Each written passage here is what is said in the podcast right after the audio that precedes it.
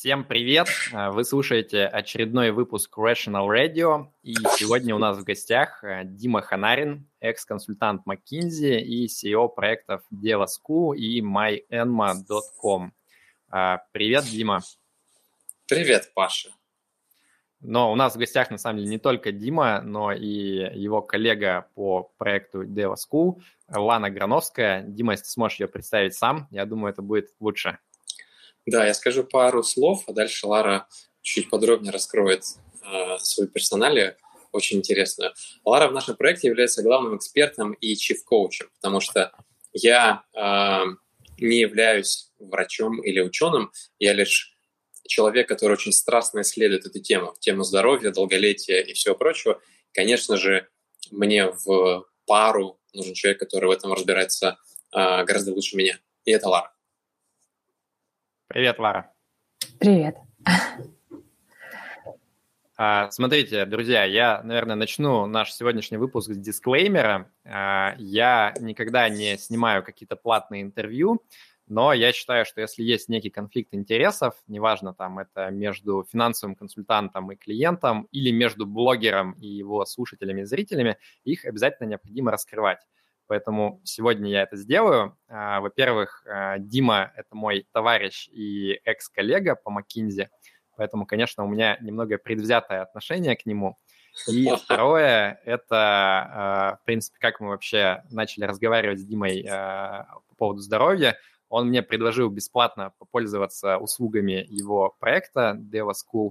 Может быть, мы позже про это еще поговорим.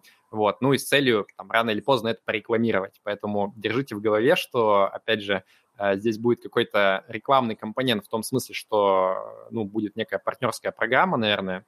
Но я, конечно, со своей стороны постараюсь, чтобы это максимально никак не повлияло на какие-то мои высказываемые мнения или острые вопросы, которые я, как обычно, постараюсь задавать. Но, тем не менее, решать вам. То есть если вас этот момент смущает, то можно просто сразу отключиться и не слушать.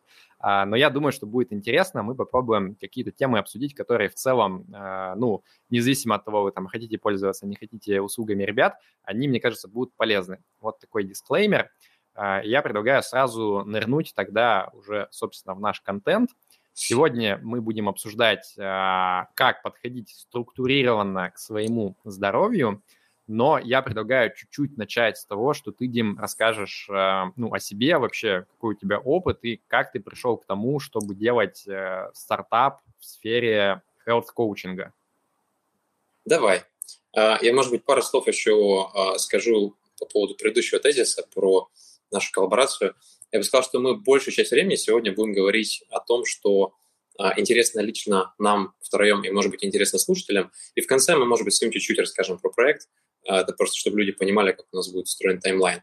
А если вернуться ко мне, то я, как и ты, Паш, был долгое время консультантом в McKinsey. И консалтинг – это такая сфера, где, конечно же, ты очень много работаешь. Да, и постоянно ресурса не хватает. И чем старше ты становишься, тем чаще начинаешь задаваться вопросом, а где же его брать, чтобы выдерживать тот темп, который постоянно есть. И, наверное, в конце 2018 года я стал сам уже сталкиваться прям в лоб с темой того, что окей, я просыпаюсь с утра, я чувствую себя действительно неважно. Или то, что я пошел на обед, у меня есть уже какие-то пищевые привычки, когда я, с одной стороны, переедаю, с другой стороны, я с детства очень сильно любил сладкое. Это мой грех, и до сих пор он со мной есть. И когда у меня случился очень, например, плотный, насыщенный обед, я потом чувствую, что я как будто бы немножко впадаю в кому. Да, вот так вот хоп, и начинаю засыпать. А мы ведь консультанты, нам же нужно работать, проводить встречи, очень много думать головой. И на это все еще накладывается стресс, и то, что потом иногда сложно просто заснуть ночью. Я стал искать ответы на эти вопросы, как мне просто чувствовать себя лучше, и, с другой стороны, как мне в некотором смысле оптимизировать функцию под названием «срок жизни», чтобы жить дольше, потому что я верю, что... Дима, ты отключился. Да, сейчас слышно тебя. Алло? Слышно? Да. На чем я отвалился? Последняя фраза буквально. Окей. Ну, в общем, я начал думать о том, как, собственно, жить дольше, и стал экспериментировать, и в в, собственно, 2020 году я взял большую паузу от консалтинга и исследовал себя с разных точек зрения.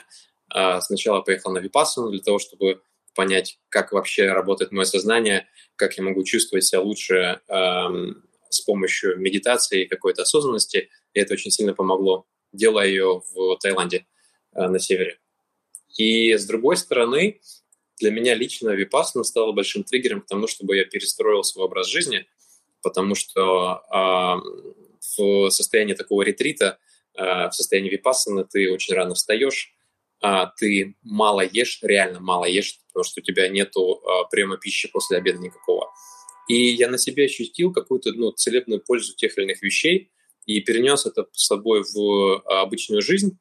И это стало действительно триггером к тому, чтобы дальше изучать то, как устроен мой организм, как устроено питание, как я могу лучше спать. Купил себе кольцо Oura, в начале прошлого года стал изучать гаджеты. И в совокупности все это меня привело к тому, что эта страсть к исследованию здоровья, долголетия, сознания, она меня настолько захватила, что я решил, что я хочу, с одной стороны, этим делиться, с другой стороны, строить какой-то продукт в этой области.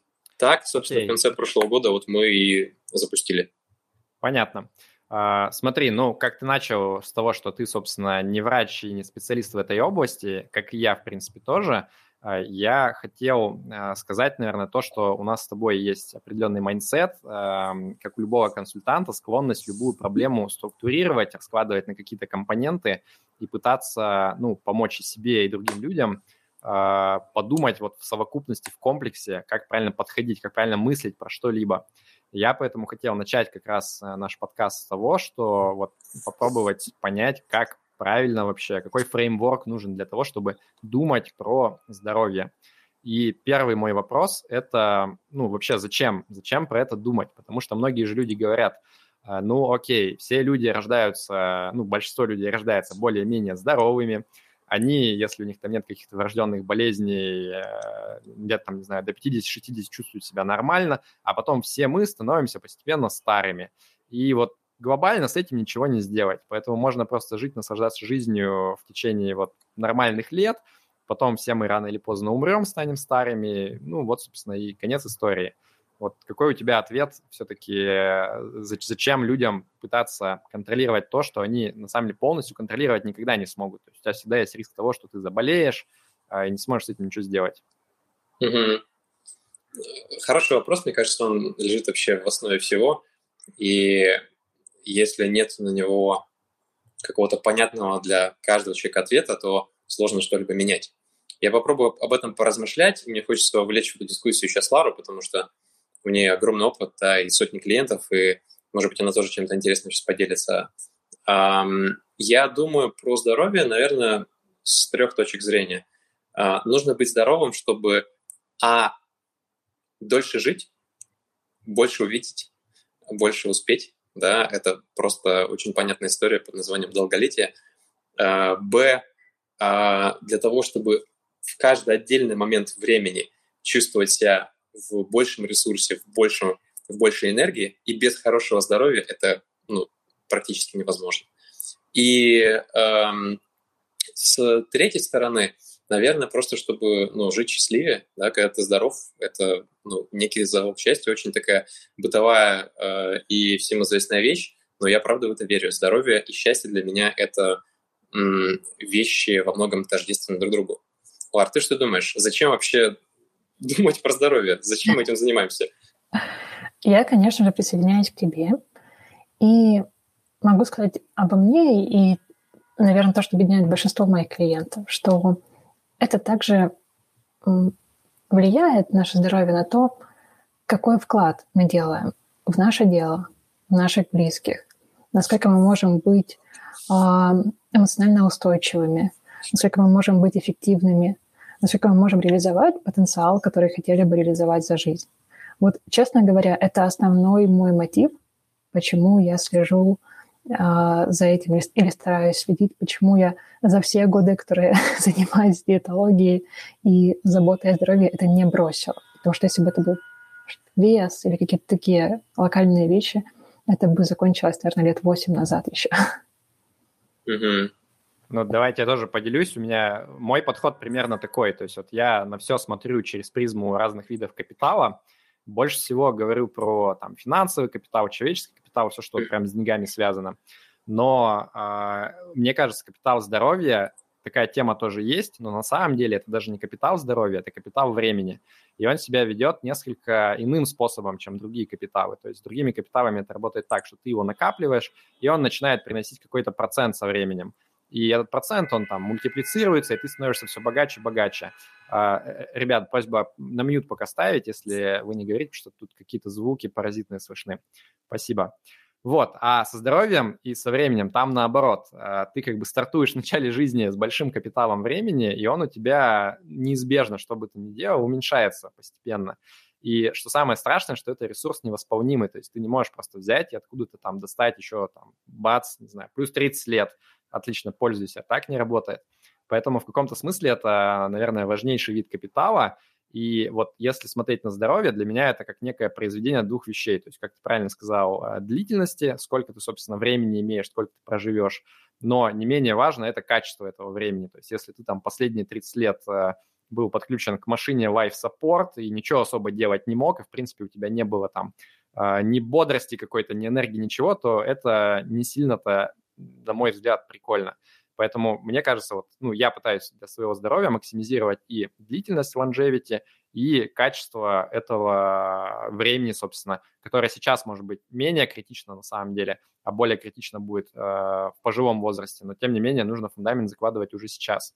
И вот то, что ты сказал про связь счастья и здоровья, мне кажется, на самом деле здесь связь в другую сторону. То есть, может быть, здоровье связано на самом деле с несчастьем, потому что если как бы у тебя все нормально со здоровьем, ты как бы не то чтобы прям счастлив из-за этого, ты особо и не замечаешь ничего. Но если у тебя какие-то проблемы, вот кто-то про это говорил, что там человек, у которого все нормально со здоровьем, имеет 100 целей, человек, у которого есть проблема со здоровьем, у него одна цель жизни. Вот мне кажется, это справедливо, что когда у тебя что-то не так, это прям практически точно тебя ведет Абсолютно. К понижению удовлетворения жизни. Да, это, знаешь, была еще какое-то время назад очень старая теория мотивации, где, по-моему, Генри Минцберг, что ли, говорил, что есть гигиенический фактор, а есть как бы там мотивационный. И вот если гигиенический не соблюдается, то ты вообще счастлив не будешь. И вот здоровье – это как раз-таки основа, действительно, без которой сложно быть довольным. И ты сказал про здоровье как капитал. Ну, естественно, мне, как человеку, тоже знакомому с инвестициями, вспоминается старина Уоррен Баффет, который, по-моему, свое состояние начал сколачивать после 50, да, и в его случае, там, вот, по-моему, от 50 до 70 как раз-таки были годы, когда он очень сильно богател, и в этом примере, ну, по сути, богатство равно сроку жизни, чем дольше мы живем, тем богаче мы становимся. Единственное, что начал он, конечно, сильно раньше, просто как бы так как сложный процент, он все время умножается, у него действительно вот самые такие годы, когда он прям приумножал больше всего, они легли вот на более пожилой возраст. Но он, конечно, далеко не хороший пример, то есть он там все время Кока-Колу пьет, какие-то стейки ест чуть ли не каждый день, поэтому на Уоррена Баффета, как на идеала здорового образа жизни, мы не ссылаемся. Может быть, в инвестициях да, но не ЗОЖ. Окей, перед тем, как мы нырнем, собственно, вот уже в контент про здоровье, давай еще один момент обсудим. Вот у нас зрители-слушатели накидали довольно много вопросов детальных в чате. Я, может быть, хотел задать немножко другой фрейм сегодняшней дискуссии, то есть я бы не хотел, чтобы мы свалились в то, чтобы прям вот подробно какие-то там такие теории, которые находятся на границе познания, то, что ученые еще совершенно там все спорят между собой, как правильно делать. Вот я хочу, наверное, это меньше обсуждать. Я хочу подойти к теме здоровья по принципу Парето. То есть вот то, что мы в McKinsey, в консалтинге называем 80-20. То есть когда ты ищешь те 20% вещей, там, усилий, которые тебе дадут 80% результата. И, на мой взгляд, в сфере здоровья, как и во многих других сферах жизни, такие ответы, они, в принципе, вот на уровне 80-20, они примерно понятны, что нужно делать. И основная проблема возникает с тем, чтобы вот, ну, как бы правильно у себя в голове уложить эти какие-то простые истины и их, собственно, внедрить в жизнь. И вот я хочу именно на этом сконцентрироваться, чтобы мы не лезли в какой-то там science fiction, не думали, как нам, как говорит Миша Батин, продлить жизнь за счет того, чтобы там отрезанную голову свиньи пришить обратно, А вот давайте более конвенциональные вещи обсуждать. Не знаю, Лара, Дима, как вам это отзывается? Да. Лара, да. Я абсолютно за. Я в целом за, я скажу так. Но я периодически буду подбрасывать что-то, что может нас всех немножко заинтриговать, поисследовать ту или иную область. Да? Мы не будем в это углубляться, но мне хочется, чтобы мы и наши слушатели сегодня очень хорошо понимали, как вот эти самые очень простые Парето-принципы по изменению образа жизни все-таки связаны с темой там, долголетия и, с другой стороны, на нижнем уровне, с тем, как наш организм работает. Да? Потому что просто кушайте больше овощей, да, это вещь, которая недостаточно, ну, наверное, тебя убеждает. Кушайте больше овощей, потому что это хорошо. Нужно немножко объяснить. И я хотел бы задать здесь какую-то такую арку, да, как это связано с тем, чтобы дольше жить, и на нижнем уровне с тем, как это происходит в организме, если ты не против. Давай попробуем. Но давай начнем с того, что представим, что я вообще такой абсолютно неофит в сфере ЗОЖ, я абсолютно ничего не знаю, и мой мозг – это чистый лист, как говорил Стивен Пинкер. Я хочу понять, как мне вообще правильно думать про всю вот эту тему. То есть, наверное, это можно как-то структурировать, разбить на какие-то разделы, из них выделить вот то, что является более важным, менее важным, и дальше вот так вот топ-даун пойти от общего к частному. Расскажи про свой подход, ну, даже не про свой, наверное, а про подход, вот, который в Deva School пропагандируете. Я покритикую и расскажу, как я думаю про свой ЗОЖ, когда я сниму шляпу своего наивного простачка. Хорошо. Я думаю, начну просто с некой общей концепции, и дальше мы объясним, почему она именно такая. Общая концепция состоит в следующем. У нас есть первый шаг, на который мы обращаем очень большое внимание. Это некая физиологическая основа нашего здоровья и физиологические рутины. Они состоят из трех частей. Первое – это наше питание, то, что мы кушаем каждый день. И здесь можно об этом очень много говорить, я думаю, мы поговорим. Второе – это то, как мы спим и восстанавливаемся. Сон – суперважная история. И третье – это физическая активность. Да, то, что мы делаем с нашими мышцами, с нашим телом, то, какие сердечные ритмы мы себе задаем. Это все для нас представляет некую физиологическую основу.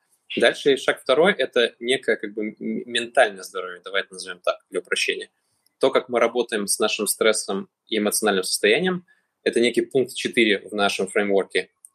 И пункт 5 – это то, как мы управляем нашим фокусом и вниманием.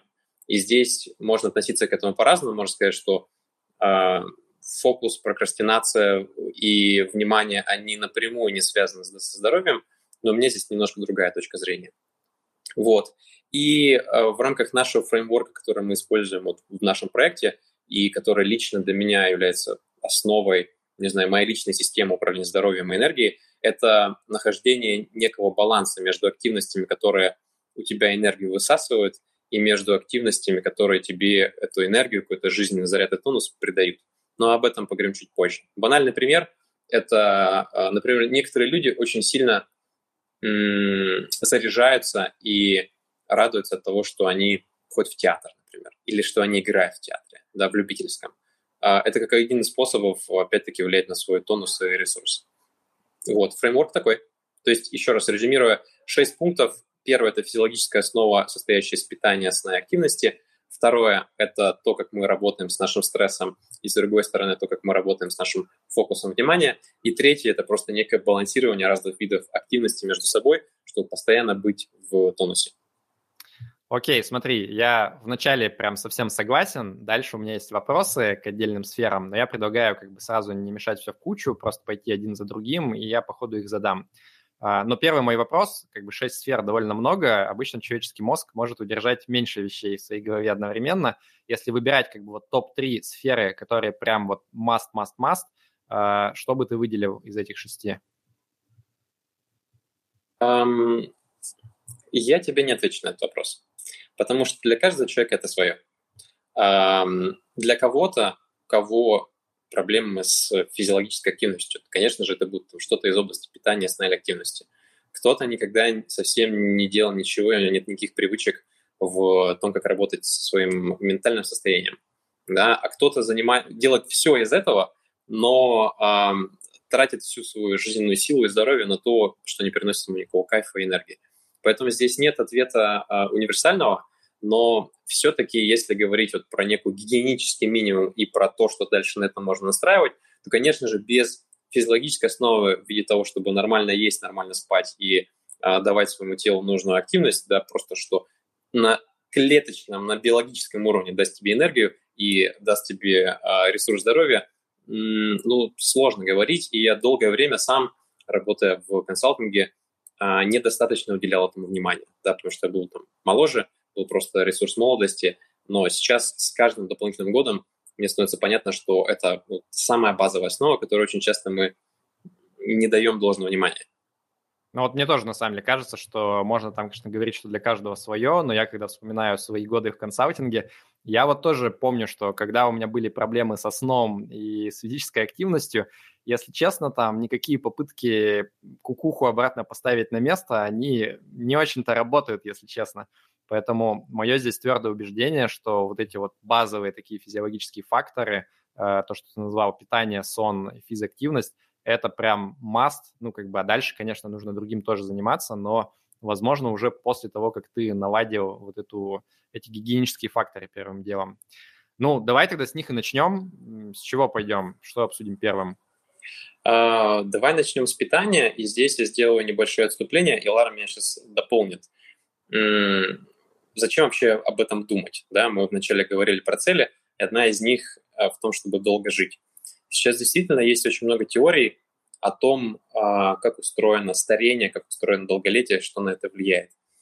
Есть разные авторы. Мне, например, нравится Дэвид Синклер с его книгой «Longevity», где он описывает на достаточно понятном уровне, понятным языком, как наш организм, как наша биомеханика связана с нашим образом жизни. Приведу несколько примеров. То, что мы кушаем, да, наше питание или наша физическая активность, оказывает влияние, например, на наш кишечник, где перерабатываются все питательные вещества, и дальше они всасываются в клетки. Если у тебя все хорошо в кишечнике, если нормальная микробиома, значит, просто усвояемость того материала, который мы едим, гораздо выше. И мы чувствуем себя лучше, у нас накапливается меньше повреждений нашему ДНК и так далее. Мы можем дольше жить. Или второй пример, который гораздо ближе, наверное, Ларе, как человеку из питания, нутрициологии, это митохондрии. Возможно, вы, друзья, слышали такой термин, возможно, нет, но митохондрии – это, наверное, основа, почему мы, как люди, в отличие от других млекопитающих, живем многократно больше, потому что у нас их много. Митохондрии – это маленькие органеллы в клетках, которые как раз-таки перерабатывают питательные вещества в молекулу АТФ.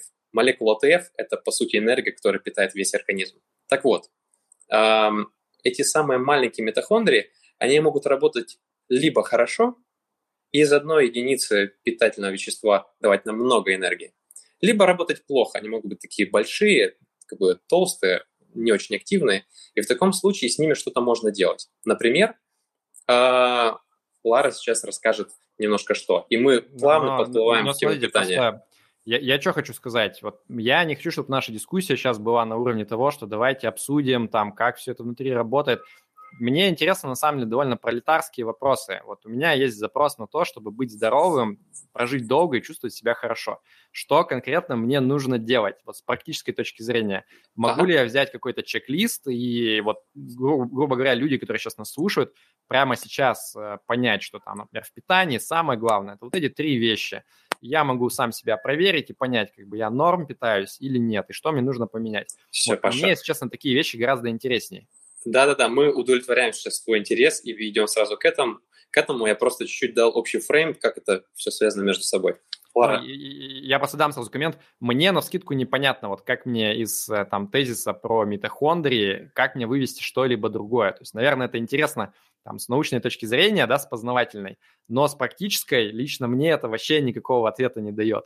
Мне было бы интересно, наверное, понять, вот, ну, если уж мы там хотим в науку пойти, да, мне было бы интереснее понять, как люди, которые принимают решения о том, там, какие, например, рекомендации давать на уровне правительств и так далее, как они принимают решения, на базе чего, как бы, на какие конкретно там научные данные, эпидемиологические они смотрят. Но я боюсь, что мы даже это не успеем в деталях обсудить, потому что про питание можно говорить, ну, там, типа, сделать серию 10 выпусков отдельных, каждый на 2 часа. Вот, я вижу, да, Лара смеется. Сори, я готов передать тебе микрофон. У нас просто в проекте, мне кажется, клуб любителей митохондрий. Мне кажется, первый мерч, который у нас будет, он будет с митохондриями. У нас даже на myenma есть на первом экране митохондрия на щите. Так что ты прости нас за это. Дима сказал. Если мы посмотрим с прикладной стороны на питание, что мы можем здесь быстро обсудить? Первое – это самый простой способ зайти на сайт Гарварда, найти там гарвардскую тарелку, она у них есть на большинстве языков, и посмотреть, как они позиционируют питание. Это сейчас наиболее адекватный, наиболее стабильный и наиболее совпадающий с остальными странами мира ресурс. То есть если мы посмотрим на большие школы медицины, на большие организации, они будут плюс-минус в этом стиле, но отличаться по продуктам согласно там местности. Что у нас там есть? У нас там есть овощи, и второй шаг, который я бы предложила сделать, который я предложила бы чекнуть после гарвардской тарелки, это проверить, сколько овощей сейчас я ем. По моему опыту, 6 лет работы, там больше 600 клиентов, если у человека в рационе есть объем овощей и зелени примерно с 5 его кулаков, то будет хороший холестерин, будет хороший уровень сахара, будет нормальный уровень здоровья, энергии. То есть базовые анализы, базовые показатели будут хорошими. То есть 5 кулаков, овощей, зелени, пропорциональный кулак каждому телу – это наша следующая строчка в чек-листе. Дальше смотрим на количество белка. Это растительные и животные источники, рыба, птица, нежирное мясо, морепродукты, тофу, такие штуки. Здесь также могут быть какие-то порошки протеиновые, если еда совсем не идет белковая. Такое бывает, не очень хочется есть белковую еду иногда. Смотрим, чтобы было там, согласно гарвардской тарелке, или если сейчас быстро прочекнем, то это 3-5 ладоней без пальцев. Да, если в граммах, то это где-то 100 грамм плюс-минус 20 на одну порцию, таких порций 3-5 в день.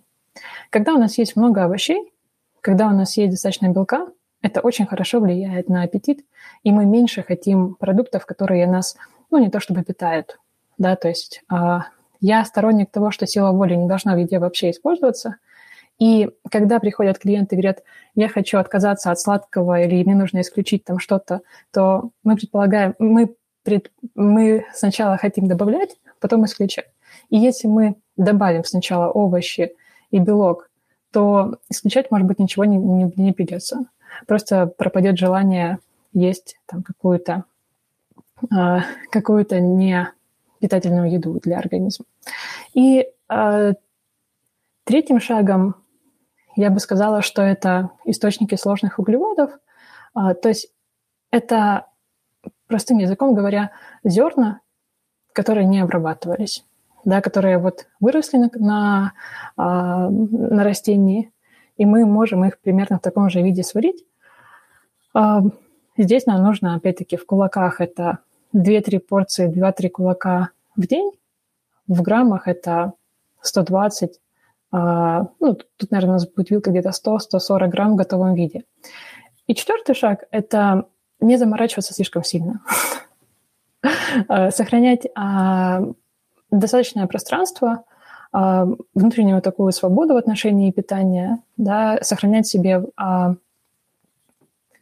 возможность для вечеринки с друзьями, для каких-то тортиков, которые хочется, для того, чтобы еда не заполняла внимание и день, и мысли слишком много, слишком часто.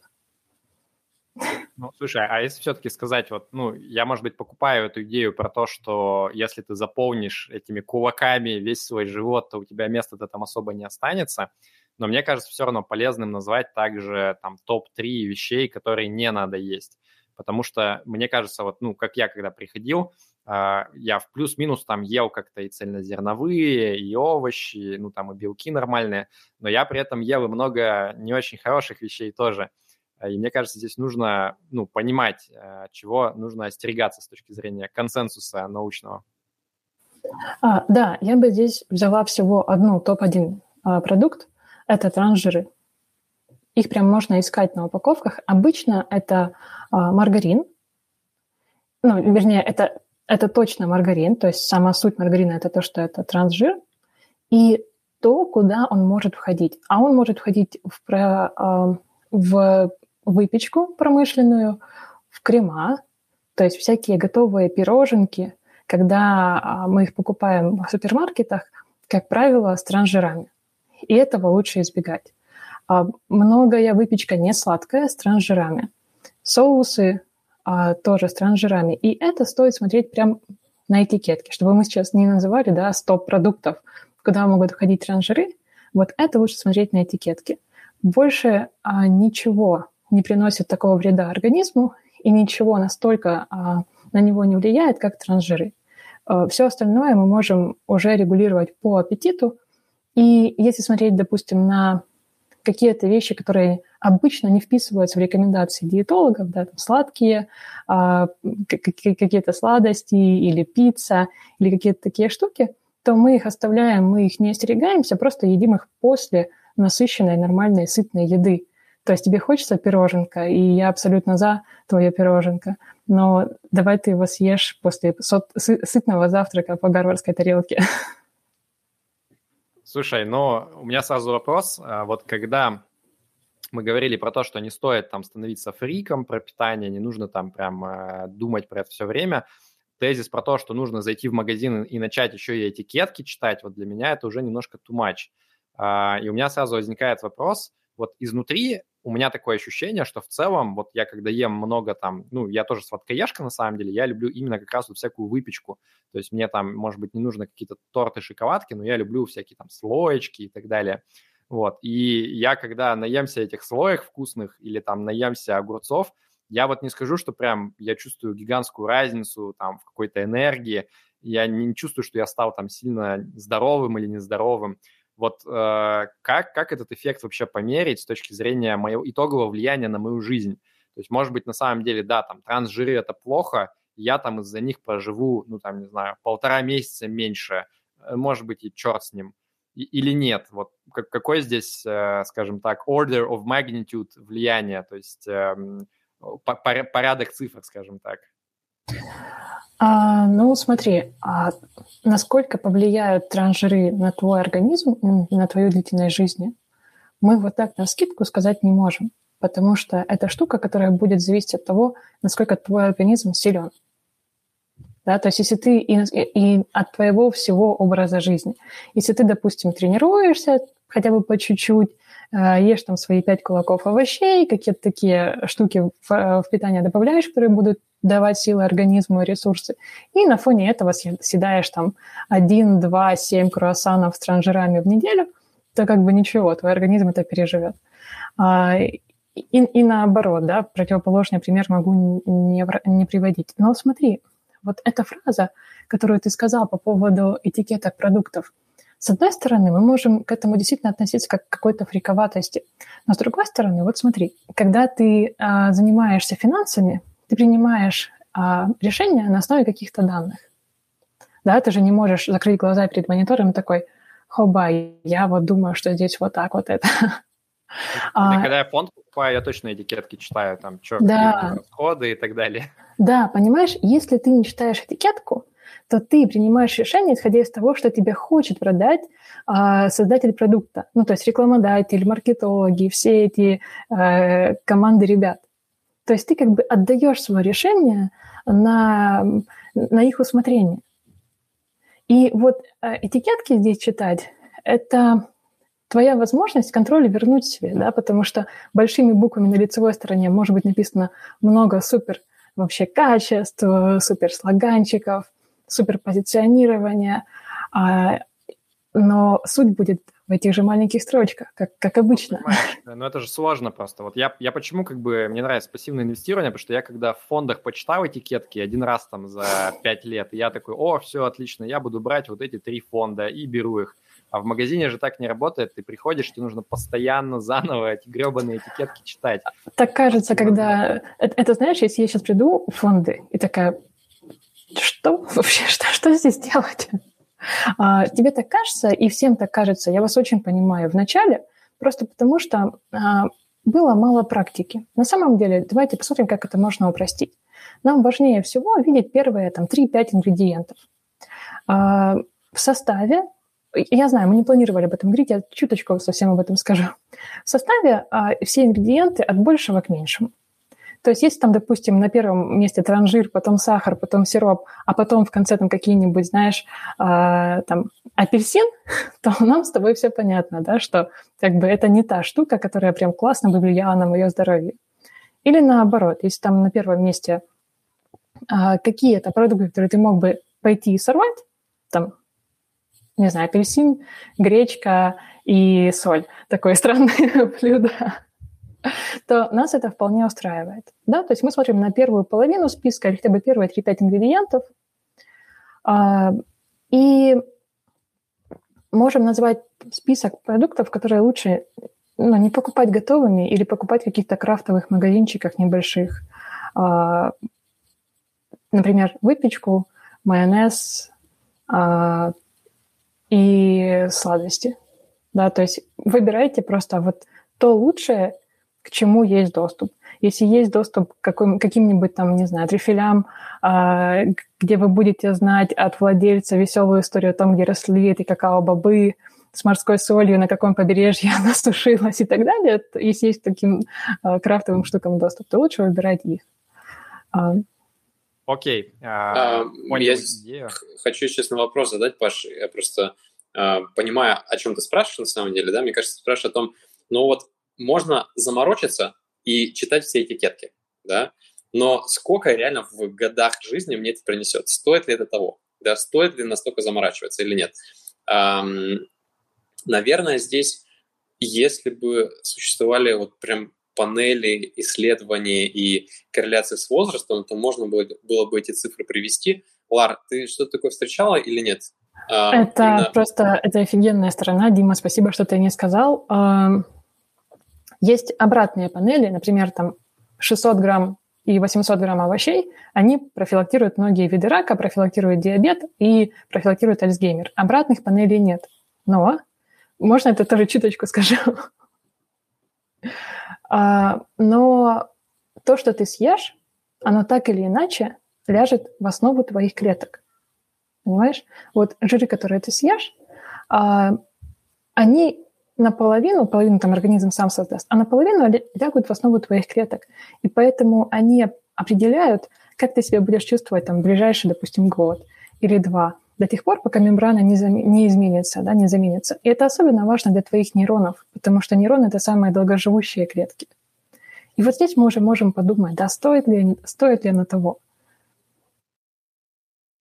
Окей, последний не ответила на мой вопрос, потому что я понятия не имею, как там связаны мембраны с тем, что мне на самом деле по жизни важно. Но я хотел на самом деле задать пару вопросов, которые нам читатели написали в чате, потому что, мне кажется, сейчас хороший момент для этого. Во-первых, вот есть такой общий вопрос. Юрий спрашивает про то, что он уже 20 лет занимается физнагрузками ЗОЖем, у него есть ощущение, что даже за эти последние 20 лет рекомендации по поводу упражнений и питаний в том числе менялись не раз. Что вот сначала говорили одно, как вот в Космо пишут, что ученые выяснили, что кофе продлевает жизнь. Через месяц в следующем выпуске ученые выяснили, что кофе вызывает рак. И, короче, каждый месяц такая ерунда.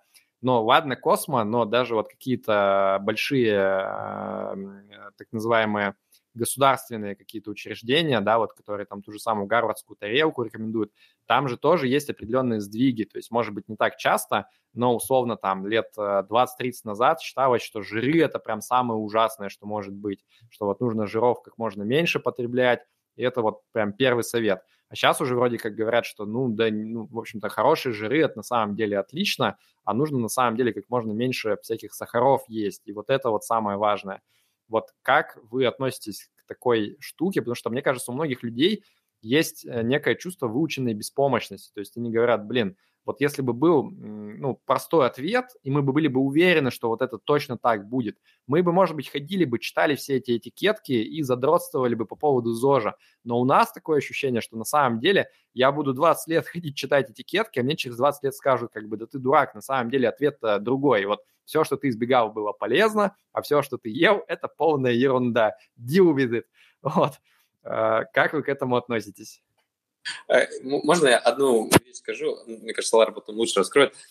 Мы не застрахованы от этого. Это может произойти во многих сферах. В каких-то, конечно, ясности чуть больше, в каких-то чуть меньше. Но помимо этого, вот просто мой личный опыт, что делаю я, у меня есть тоже некие привычки и в питании. Я стараюсь отслеживать свое состояние. Если я физически на просто уровне своего тела чувствую на протяжении достаточного периода времени, там несколько месяцев, что мне лучше от тех или иных сочетаний продуктов, от тех или иных диет, и это чувствуется на самом деле лично у меня, то ты знаешь, что все равно есть, мне кажется, некий эффект еще плацебо всегда в том, что ты считаешь какую-то вещь правильной, и она тебе помогает от этого еще больше. То есть помимо этих самых рекомендаций, которые могут меняться, нужно ориентироваться на то, как ты себя чувствуешь. Если в твоем случае ты говоришь, я ем огурцы, и мне не помогает, вопрос, подумать с твоим диетологом, хелс-коучем, кем угодно, или дать больше времени, чтобы проявились эффекты. Лара, добавишь что-нибудь? Да, я действительно тоже вижу за последние 10 лет, что, меняются некоторые даже большие парадигмы. Те же жиры, когда, кажется, в 1984 году Time сначала их захейтил, а потом, кажется, в 2014 году вышла вот эта обложка с красивым завитком масла. Это, наверное, самый большой сдвиг парадигмы в диетологии за последнее время. Есть поменьше. И я, на самом деле, за то, чтобы в первую очередь смотреть на самочувствие и на анализы. Вот в первую очередь. И мы в компании тоже это практикуем. Мы практически ко всем вещам, ко всем изменениям дописываем, что мы можем говорить, что сейчас актуально, но давайте посмотрим на ваш опыт, как вы себя с этим чувствуете. И на протяжении какого-то времени это поделаем, а потом обернемся назад и поймем, подходит ли вам это. Окей, у меня здесь будет контрарное мнение, прямо противоположное. То есть я считаю, что, конечно, наверное, нужно следить за тем, что ты ощущаешь в каком-то виде, но когда я читаю про какие-то безумные совершенно диеты, там, не знаю, всякие фрукторианцы, которые только едят фрукты и ничего больше, или там соки пьют, и таких диет, на самом деле, диких очень много. И почти во всех этих диетах люди описывают, что они себя просто начали чувствовать охрененно, что вот я начал питаться только фруктами, и вот тут-то поперло необычайная легкость и так далее.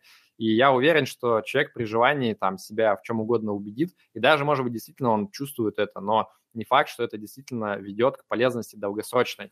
Поэтому вот я в экспериментах на себе все-таки верю чуть меньше, а когда я для себя пытаюсь ответить на вопрос, почему, например, там та же самая гарвардская тарелка, на мой взгляд, опять же, 80-20 – это хороший ответ. Просто потому, что я вижу, что в мире есть достаточно много сообществ, которые живут по похожим принципам. И это вот те сообщества людей, где средняя продолжительность жизни очень высокая. То есть если там условно японцы и какие-нибудь чуваки в Пало-Алто, они вот так питаются, и они живут в среднем там до 88, наверное, это не очень плохая идея. А если вот там люди мне втирают про то, что палеодиета – это самое лучшее, и нужно есть только там сырое мясо, и я там гуглю и понимаю, что только какие-то эскимосы непонятные так питаются. И, если честно, эскимосы не живут до 88 и не выглядят отлично. Я думаю, окей, может быть, это и правда, но вот как бы свидетельств в пользу этого прям сильных маловато, на мой взгляд, поэтому я достаточно консервативен в этом смысле, и я стараюсь доверять вот таким вот большим каким-то, как правильно сказать, body of evidence, то есть телам свидетельств, скажем так. Хотя я согласен, что если у тебя там непереносимость, не знаю, лактозы, а ты такой, мне сказал врач, что нужно пить 5 стаканов в день, наверное, не стоит там, если тебя пучит дико, продолжать это делать. Да, я с тобой согласна абсолютно. Мне кажется, это важные факторы и самочувствие, и вообще общий такой взгляд.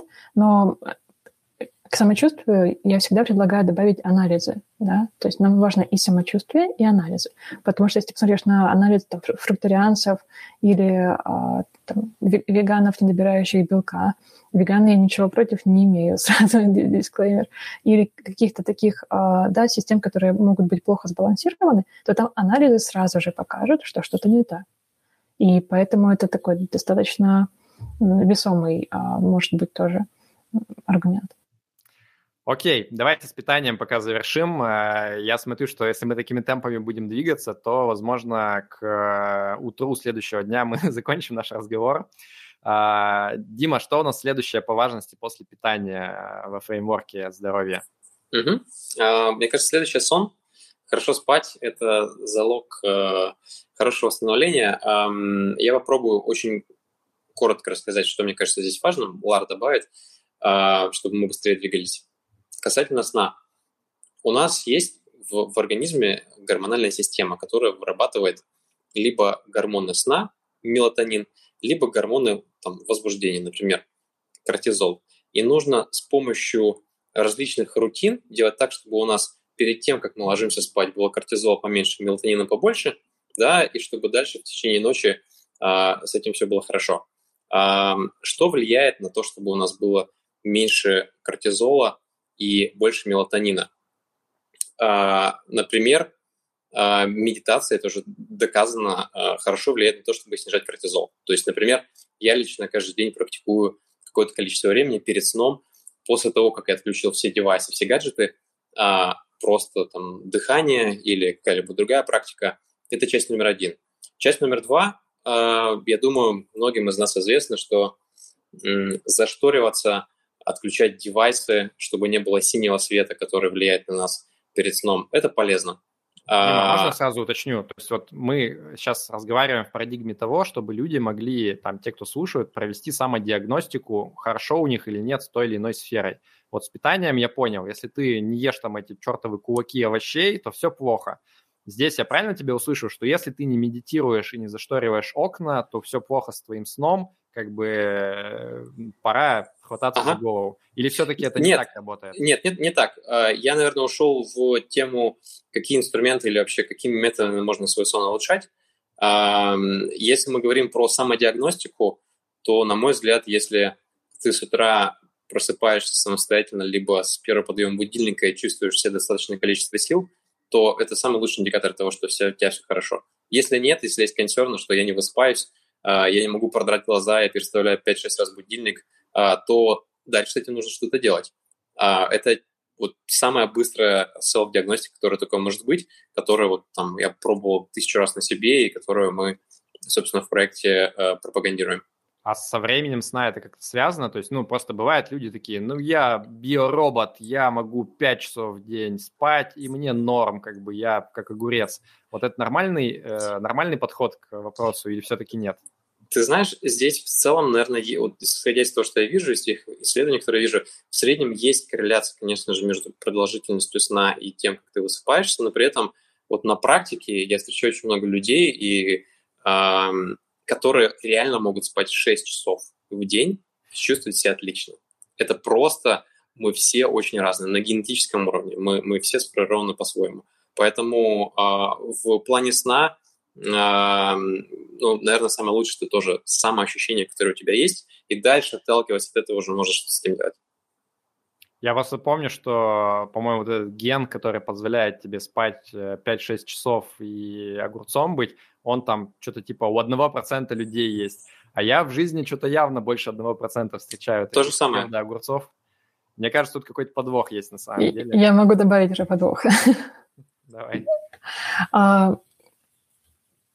Здесь зависит от того, насколько нас драйвит. Да, когда нас драйвит, когда мы чувствуем себя вдохновленными, когда мы чувствуем, что я делаю офигенное дело, или очень нужное, или очень важное для меня, или близкое к тому, что я всегда хотел, то гормоны настраиваются так, что мы можем быстрее восстанавливаться, но самое главное, мы более мобилизированы. И тогда там даже 5-6 часов сна, они дают... нормальное количество для восстановления, нормальные ресурсы для восстановления. Но здесь важно понимать, здесь важно быть честным с собой. Вот точно ли я чувствую, что я прям классно высыпаюсь, что я готов? Или я просто могу работать после 6 часов сна? Потому что иногда бывает, что мы чуть-чуть выгребаем из себя ресурсы, которые нам в будущем могут понадобиться, вот так работая на драйве. И если это, допустим, несколько месяцев, и мне с этим окей, то хорошо. А если это, допустим, 3 года, и я уже под конец чувствую, что что-то я не таким стал бодрым, то это уже то, с чем нужно что-то решать, то, с чем лучше что-то решать.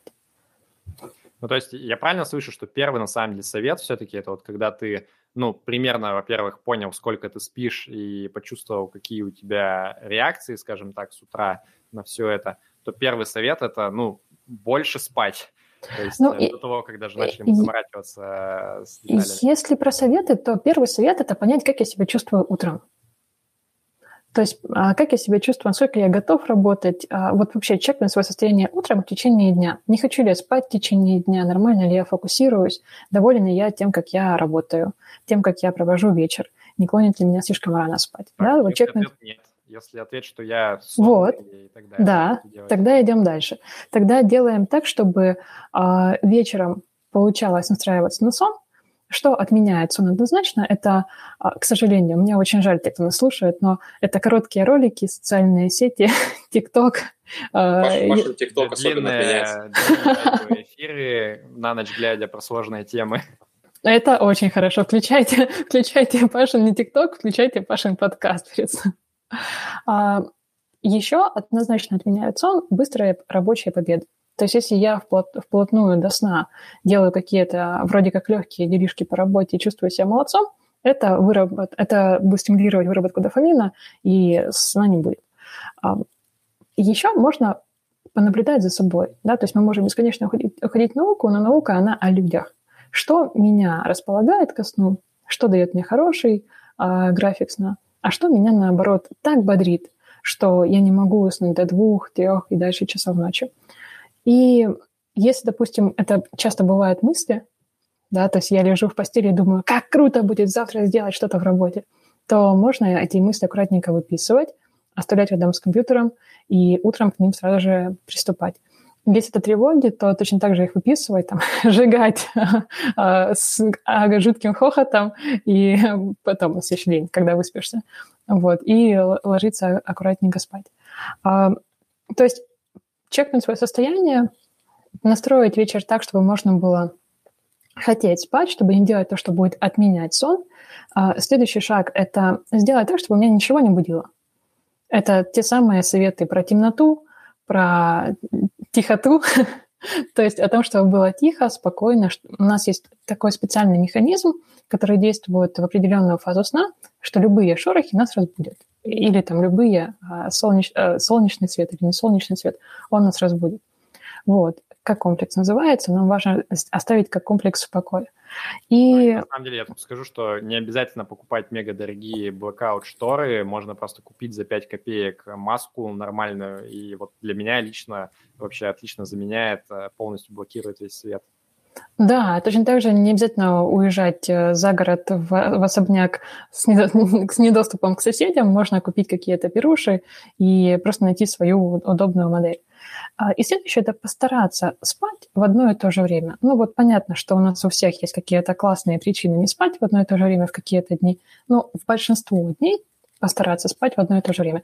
Это 4 шага, мне кажется, 4, если не ошибаюсь, которые сделают сон нормальным, вот таким адекватным.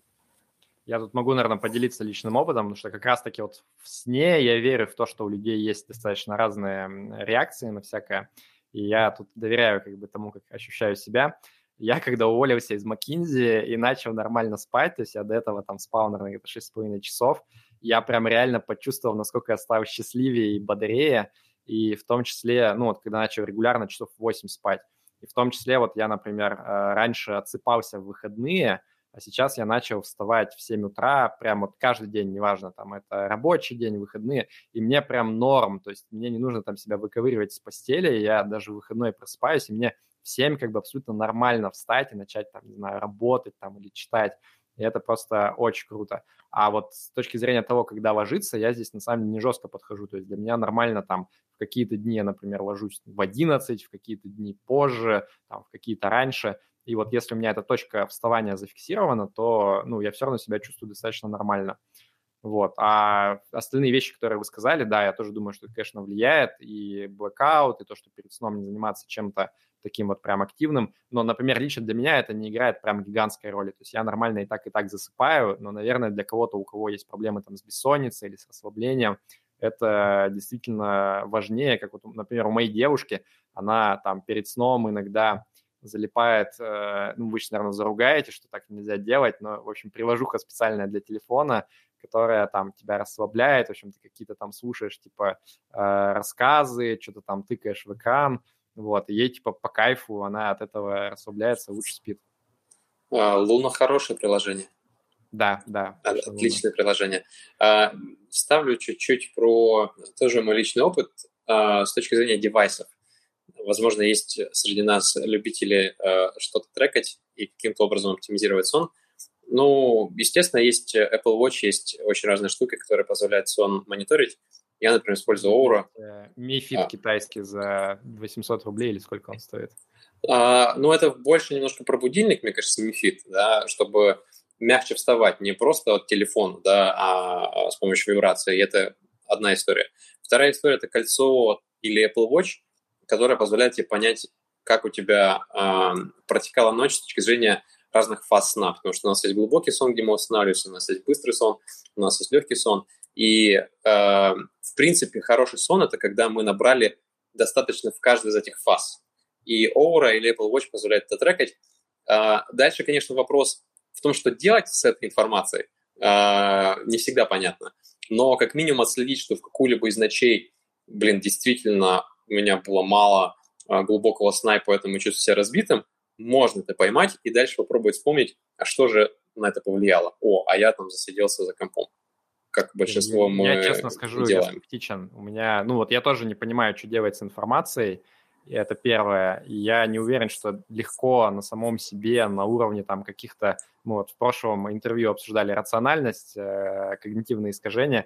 Мне кажется, что человек всегда найдет способ объяснить, почему, типа, было так. Но это абсолютно не факт, что именно в этом причина. Если ты хочешь подходить как ученый, да, ты можешь там каждый день выписывать какие-то данные, потом анализировать, делать какие-то таблицы большие в Excel с тем, там, что у тебя было накануне. Но мое предположение, что 99,9% пользователей не делают такие вещи.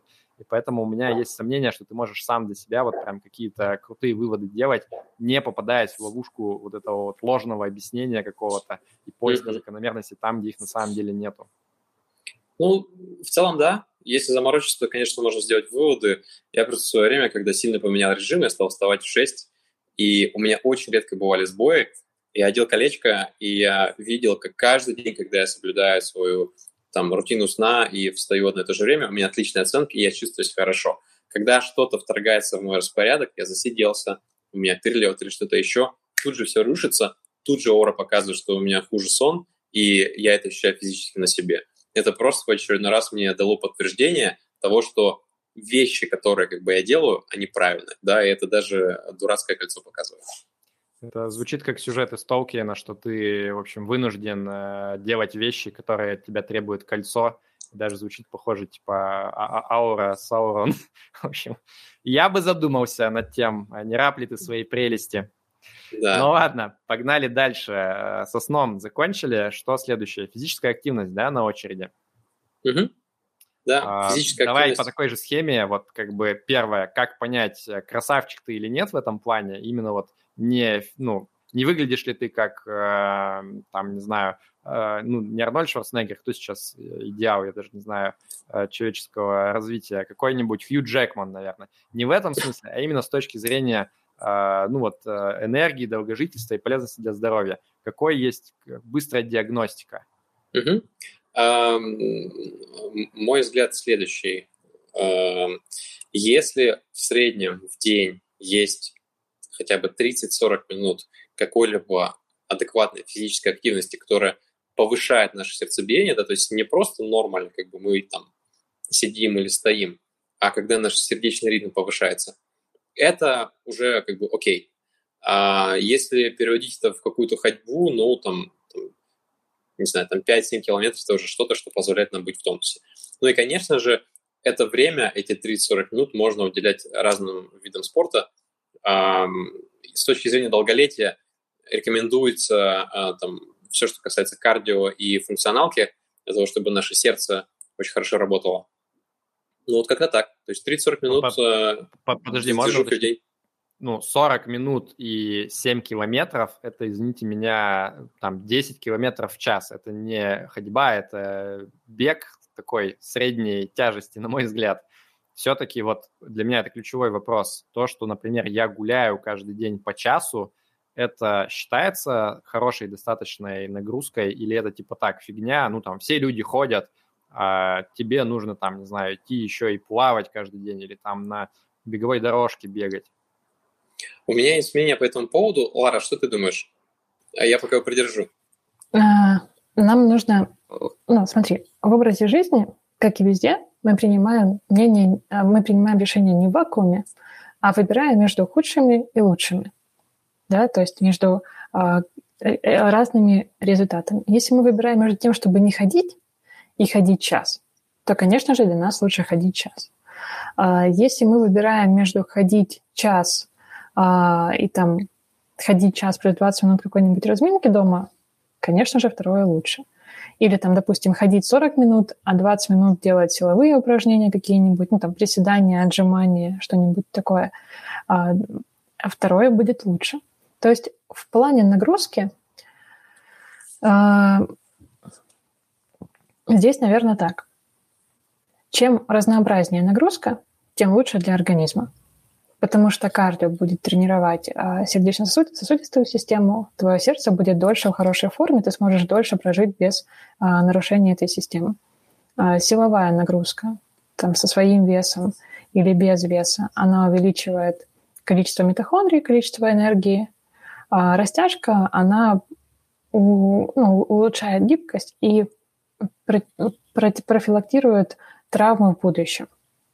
То есть... лучшая координация корпуса, движений и более мягкие мышцы.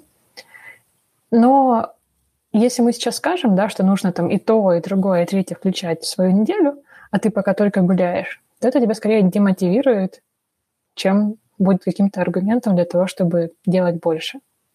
Ну вот мне тоже на самом деле кажется, я тут выскажу мнение, хотя я, конечно же, пристрастное лицо в данном вопросе, я считаю, что я красавчик, несмотря ни на что. Я думаю, что люди почему-то недооценивают и слишком дисконтируют вот такие вещи, которые вписаны в жизнь. Потому что когда ты говоришь, надо заниматься спортом 40 минут каждый день, люди думают, у меня дети, работа, еще какие-то дела. Какие 40 минут спорта каждый день? Вы что, долбанулись, что ли? А на самом деле, вот если ты, я везде стараюсь ходить пешком, например, у меня нет машины, мне по кайфу ходить пешком, поэтому если я каждый день хожу пешком на работу и с работы, и делаю это в достаточно быстром, приятном темпе, мне прям приятно, это мне и настроение поднимает, и с точки зрения здоровья, мое личное мнение, это прям очень положительно влияет, потому что, опять же, все эти, долгожители, да, которых мы обсуждали в питании, там нет такого, что в этом регионе все повально фитнесом занимаются и ходят в спортзал. Нет, там люди по большей части, они просто каждый день какой-то такой, не обязательно тяжелой, но аэробной работой немного занимаются. Поэтому я считаю, что идеальный вариант, когда у тебя есть какой-то базовый уровень нагрузки, который вписан в твою каждодневную жизнь, и ты это даже не воспринимаешь как спорт, это просто то, что ты делаешь. А потом сверху я абсолютно согласен, что нужно добавлять какие-то силовые вещи, потому что все равно со временем у тебя мышцы действительно теряются, и если ты хочешь быть красавчиком и в старости, нужно заранее начинать немножко беспокоиться. Вот. И, может быть, какое-то более такое сильное кардио, какие-то высокоинтенсивные тренировки. Это тоже классно, полезно, в умеренных пределах. Вот, но вот так вот. Я здесь абсолютно присоединяюсь. Знаешь, отвезти мою дочку в школу, вернуться домой, забрать дочку из школы и вернуться, это 10,5 тысяч шагов. Бинго! Понимаешь? Здесь я даже ничего больше не буду делать со своей формой в течение дня. Я просто сделаю вот это, и мне будет моя совесть чиста и спокойна. Если я там еще немножко приседаю, или там помашу ногами, руками, или что-нибудь там 15 минут поежусь, то это уже просто супер день. То есть я... Да, я добавлю. Мы, мне кажется, обсудили сейчас некий, действительно очень важный уровень, да, просто как бы ходить, чтобы была какая-то регулярная активность, вписанная в жизнь. Я здесь чуть добавлю некий более advanced уровень, более продвинутый. То есть мне кажется, что в целом именно для долголетия просто регулярной такой обычной активности может чуть-чуть не хватать, потому что наш организм устроен так, что он регенерируется и восстанавливается в ответ на стресс. И кардио или силовая или что-либо еще – это стресс, который нужен для того, чтобы наши клетки, наши митохондрии и все остальное, они обновлялись, росли и чувствовали себя лучше. То есть стресс – это важно. И этот стресс можно давать не только лишь через просто какую-то движухую активность, но и другие истории, например, холод, да, это может быть баня, то есть воздействие температур, в том числе это интересная активность, которая помогает нашему организму так или иначе регенерироваться. Есть известный проповедник холода и дыхательных практик Вим Хоф, возможно, про него, Паша, ты слышал или наши слушатели. Слушал, не всегда хорошее, скажем так. Да, про него очень противоречивые отзывы, но это один из примеров того, как воздействие холода на тело, совмещенное с дыхательными практиками, да, приводит иногда к интересным результатам. Вот, это для тех, кто хочет, может быть, поэкспериментировать. Как интересным результатом ты имеешь в виду, что ты становишься известным, и у тебя все берут интервью? Да, ты можешь в трусах еще забраться на Килиманджаро, и от этого становишься известным вдвойне. Слушай, нет, просто ты становишься более холодоустойчивым, ты чувствуешь себя лучше, и там есть ряд очень понятных эффектов на здоровье и на самочувствие. Давай как раз эту тему разовьем. Мне, если честно, менее интересно, наверное, про воздействие холода, но вот как пример, когда ты говоришь, что стресс – это прикольно, полезно, есть у многих людей мнение про то, что на самом деле избыточный стресс – это плохо. Я думаю, с этим все согласятся. Единственный вопрос, что такое избыточный. И вот как раз многие считают, что, например, если ты изнуряешь себя в качалке очень сильно, ты там прям стараешься достигать каких-то результатов, то это на самом деле не про здоровье и какой-то условный там качок, который вроде как очень здоров, но он там уже к 55, у него спина отваливается, там всякие грыжи, и на самом деле вот он вредит больше своему здоровью. Вот как вот эту грань найти? Потому что, например, в своей ходьбе я уверен, ходьба – это норм. А вот если что-то более там такое радикальное, здесь уже вопросики возникают. Как на них ответить? Прекрасный абстрактный вопрос, на который, конечно же, нужно отвечать очень конкретно. Стрессы бывают разные, я бы размышлял об этом так. Мы сейчас только что говорили про физиологический стресс, стресс мышц, но также у тебя есть стресс просто бытовой, да, когда наша психика испытывает перегрузку, и на гормональном уровне это устроено так, что у нас из мозга подают сигналы в надпочечники, они вырабатывают там кортизол, адреналин и еще другие гормоны. И действительно, если мы постоянно находимся в хроническом или избыточном стрессе, то это может привести к тому, что просто наши органы, которые регулируют наш организм, они истощаются. И сейчас, Паша, ты будешь, возможно, смеяться на мой ответ, но у нас с Ларой есть уже некая философия, нужно смотреть на то, как ты себя чувствуешь. И кроме того, на гормоны и на анализы, которые можно пойти и сдать. Да, тут могу еще немного добавить, что полезный стресс, он называется гормезис, это стресс, который ты более-менее можешь контролировать. То есть это подконтрольный стресс, когда ты не чувствуешь себя убитым каким-то действием. То есть контроль, и когда ты чувствуешь, что тебя это не убивает. Да, то есть тренировка может быть сложной, но ты можешь ее контролировать, и ты можешь контролировать их количество, твою степень восстановления, или, там, допустим, противоположный эффект, противоположный пример – это эффект, который оказал ковид на планету. да, когда есть стресс эмоциональный, который мы не контролируем, который вообще никак нам не подвластен. И это очень многих людей, которые не нашли, что взять под контроль, вывел из состояния равновесия. То есть нам нужно противоположное. И в холоде, и в тренировках, и в любых таких вещах нам нужен контролируемый и довольно комфортный, что ли, стресс. И почему вообще стресс важен, почему там какие-то пиковые тренировки важны, вот эти вещи. Потому что даже несколько пиковых минут тренировок в течение недели, они все равно включают в организм процесс адаптации. Если ты можешь, если становишься адаптированным к пиковым нагрузкам, тебе легче даются ежедневные нагрузки. И ты просто чувствуешь себя банально комфортнее в твоей повседневной жизни. Окей, давайте на этом закончим обсуждение физнагрузок. Я что хотел сказать. Обычно мы проводим эфиры так. Мы час говорим с гостями тет-а-тет, а потом начинаем отвечать на вопросы слушателей. Но тема, к сожалению, настолько необъятна. Что пошло не так. Ну, как бы да, я чувствую, что мы... Это будет нетипичный выпуск. Мы очень долго поговорим, наверное, сами, а потом еще подключим вас, слушателей, и еще, может быть, поговорим. Поэтому если кто-то уже чувствует, что нужно идти спать, чтобы организму дать энергию, ну, как бы отключайтесь, потом в записи сможете досмотреть. Но, к сожалению, вот такая вот тема. Тут как бы с кондачка так быстро не ответишь на все. Да, и сейчас спикеры берут и выключаются через 20 минут, потому что нужно готовиться уже к ночной рутине. Нет, вы должны пострадать ради общего блага, я считаю. Гормезис сегодня проявляется вот так. Да. Ну окей, давайте, что у нас осталось? Вот базу я понял, 3 сферы, давайте пойдем в более эзотерические странные вещи. Дима, что у нас следующее на очереди в вашем... Да, я сейчас расскажу, я просто, может быть, с точки зрения тайминга, давай попробуем, может быть, минут за 10, сейчас 15 закончить, может быть, вот нашу основную часть, потом перейти к вопросам, чтобы люди тоже понимали, сколько мы еще будем растекаться по... Я не уверен, что за 10 минут мы все оставшееся по здоровью покроем, поэтому давай пойдем как пойдем, а там по ходу разберемся. Хорошо.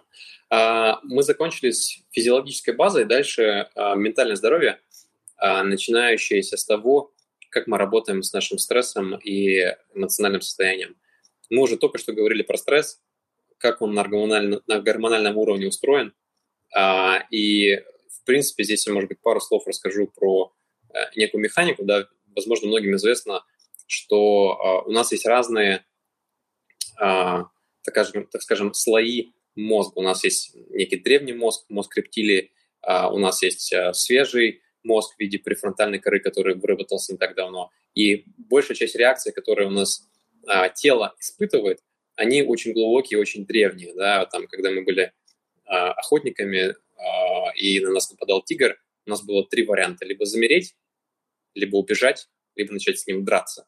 И сейчас уже есть очень свежие исследования, которые показывают, что мозг принимает решение, что делать, гораздо быстрее, чем мы это осознаем. Там прям есть реально видимый гэп. И ты сейчас задашь мне вопрос, если бы ты мог, а как понять, все ли у меня хорошо со стрессом или нет? Как понять? Здесь, Паша, мы ответим уже тоже немножко схожим образом. Да? Нужно смотреть на свое самочувствие. И вот конкретно в этой сфере, конечно же,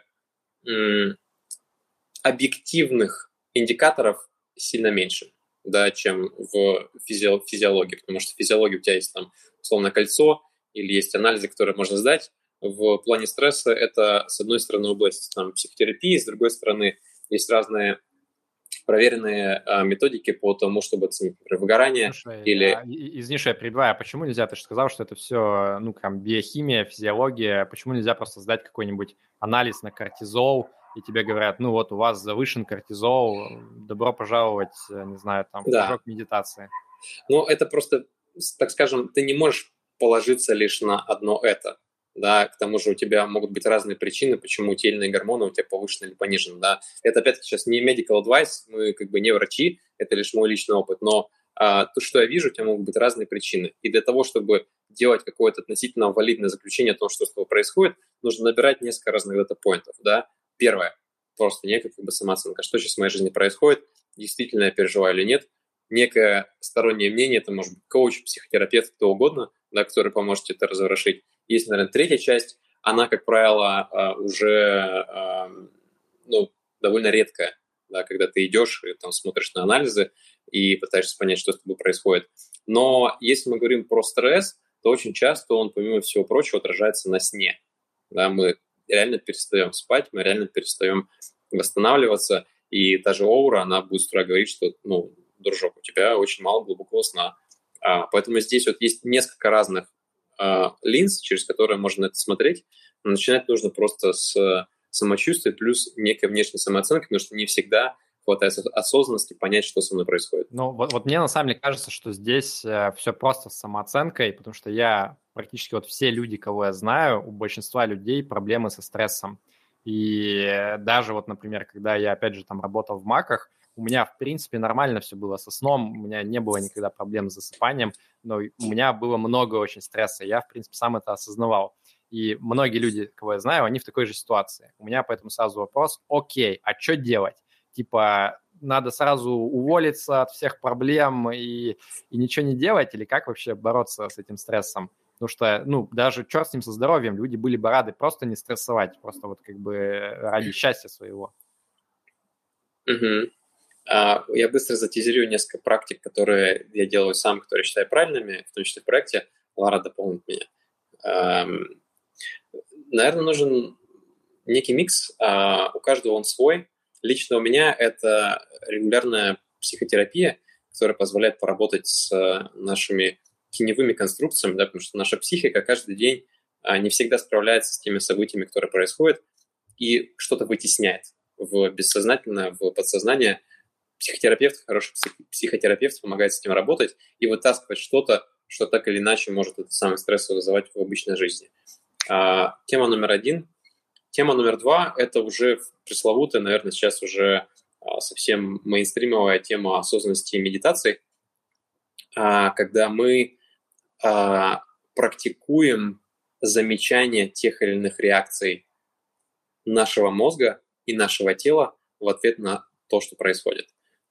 Здесь не будем сильно углубляться, можно очень много что изучать, много что смотреть, но базовая история, которую делаю я, это, например, 20 минут в день, когда я сижу и наблюдаю за дыханием. Если появляются какие-то мысли, я стараюсь просто их отпустить, не фокусируясь. И это в некотором смысле тренировка внимания, да, переходя уже к другому пункту, но просто замечание того, что происходит у тебя в голове, и того, что происходит у тебя в теле.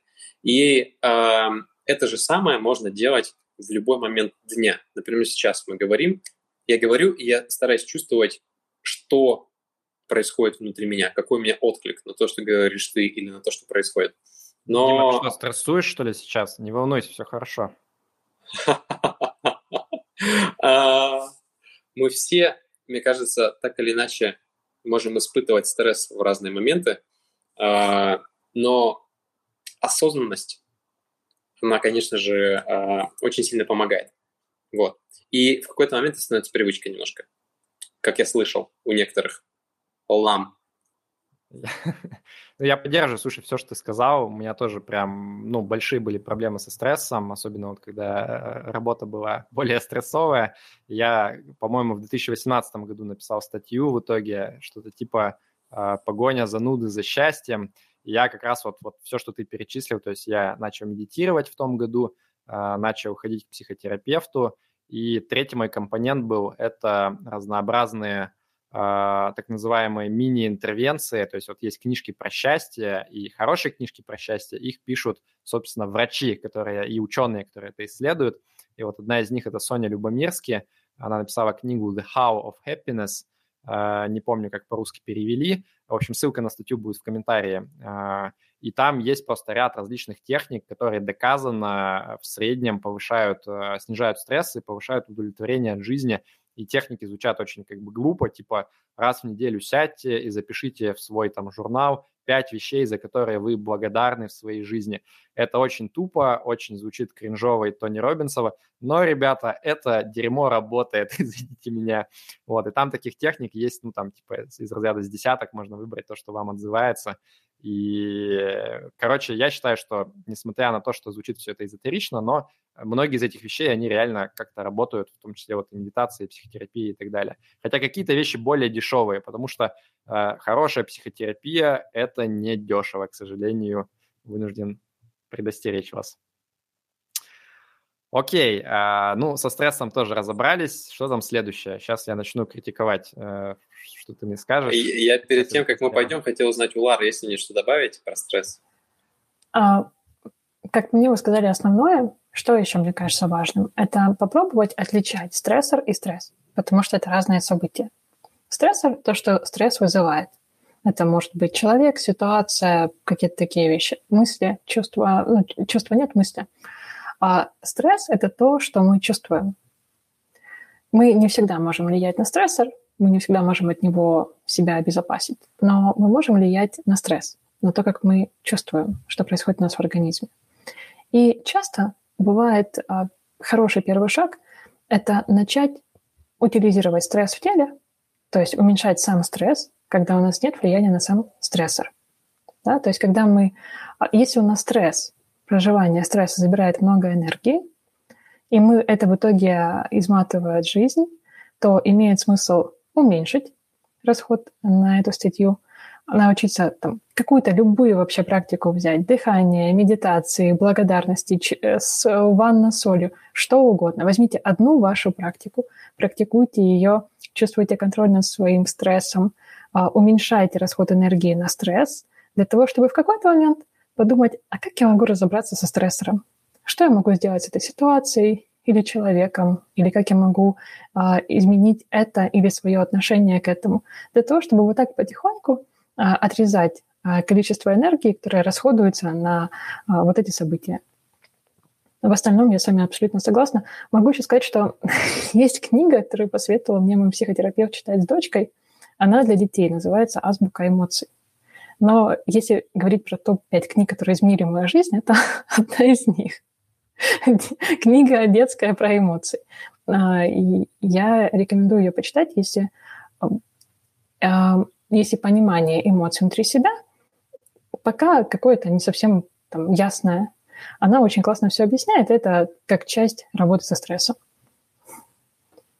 Окей, ты сказала, я вспомнил, что реально самое лучшее, что изменило мою жизнь в плане снижения стресса, это устранение стрессора в виде стрессовой работы.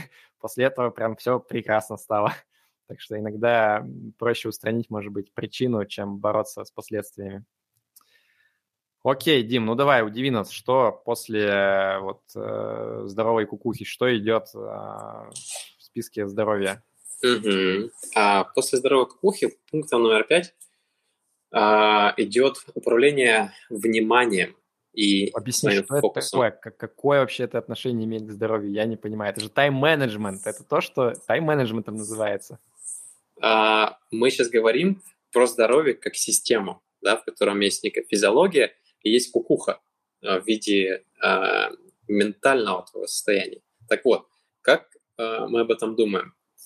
Еще раз, если вспомнить, что такое наш мозг, да, у него есть совершенно разные конструкции. И есть самая свежая префронтальная кора. Она самая молодая, и она очень легко тратит свой ресурс. Вот это как бы первый тезис, который я хочу здесь сделать. Так вот, если мы тратим его без какой-либо понятной отдачи, если мы распыляем его, мы чувствуем себя от этого неважно, мы чувствуем себя от этого плохо.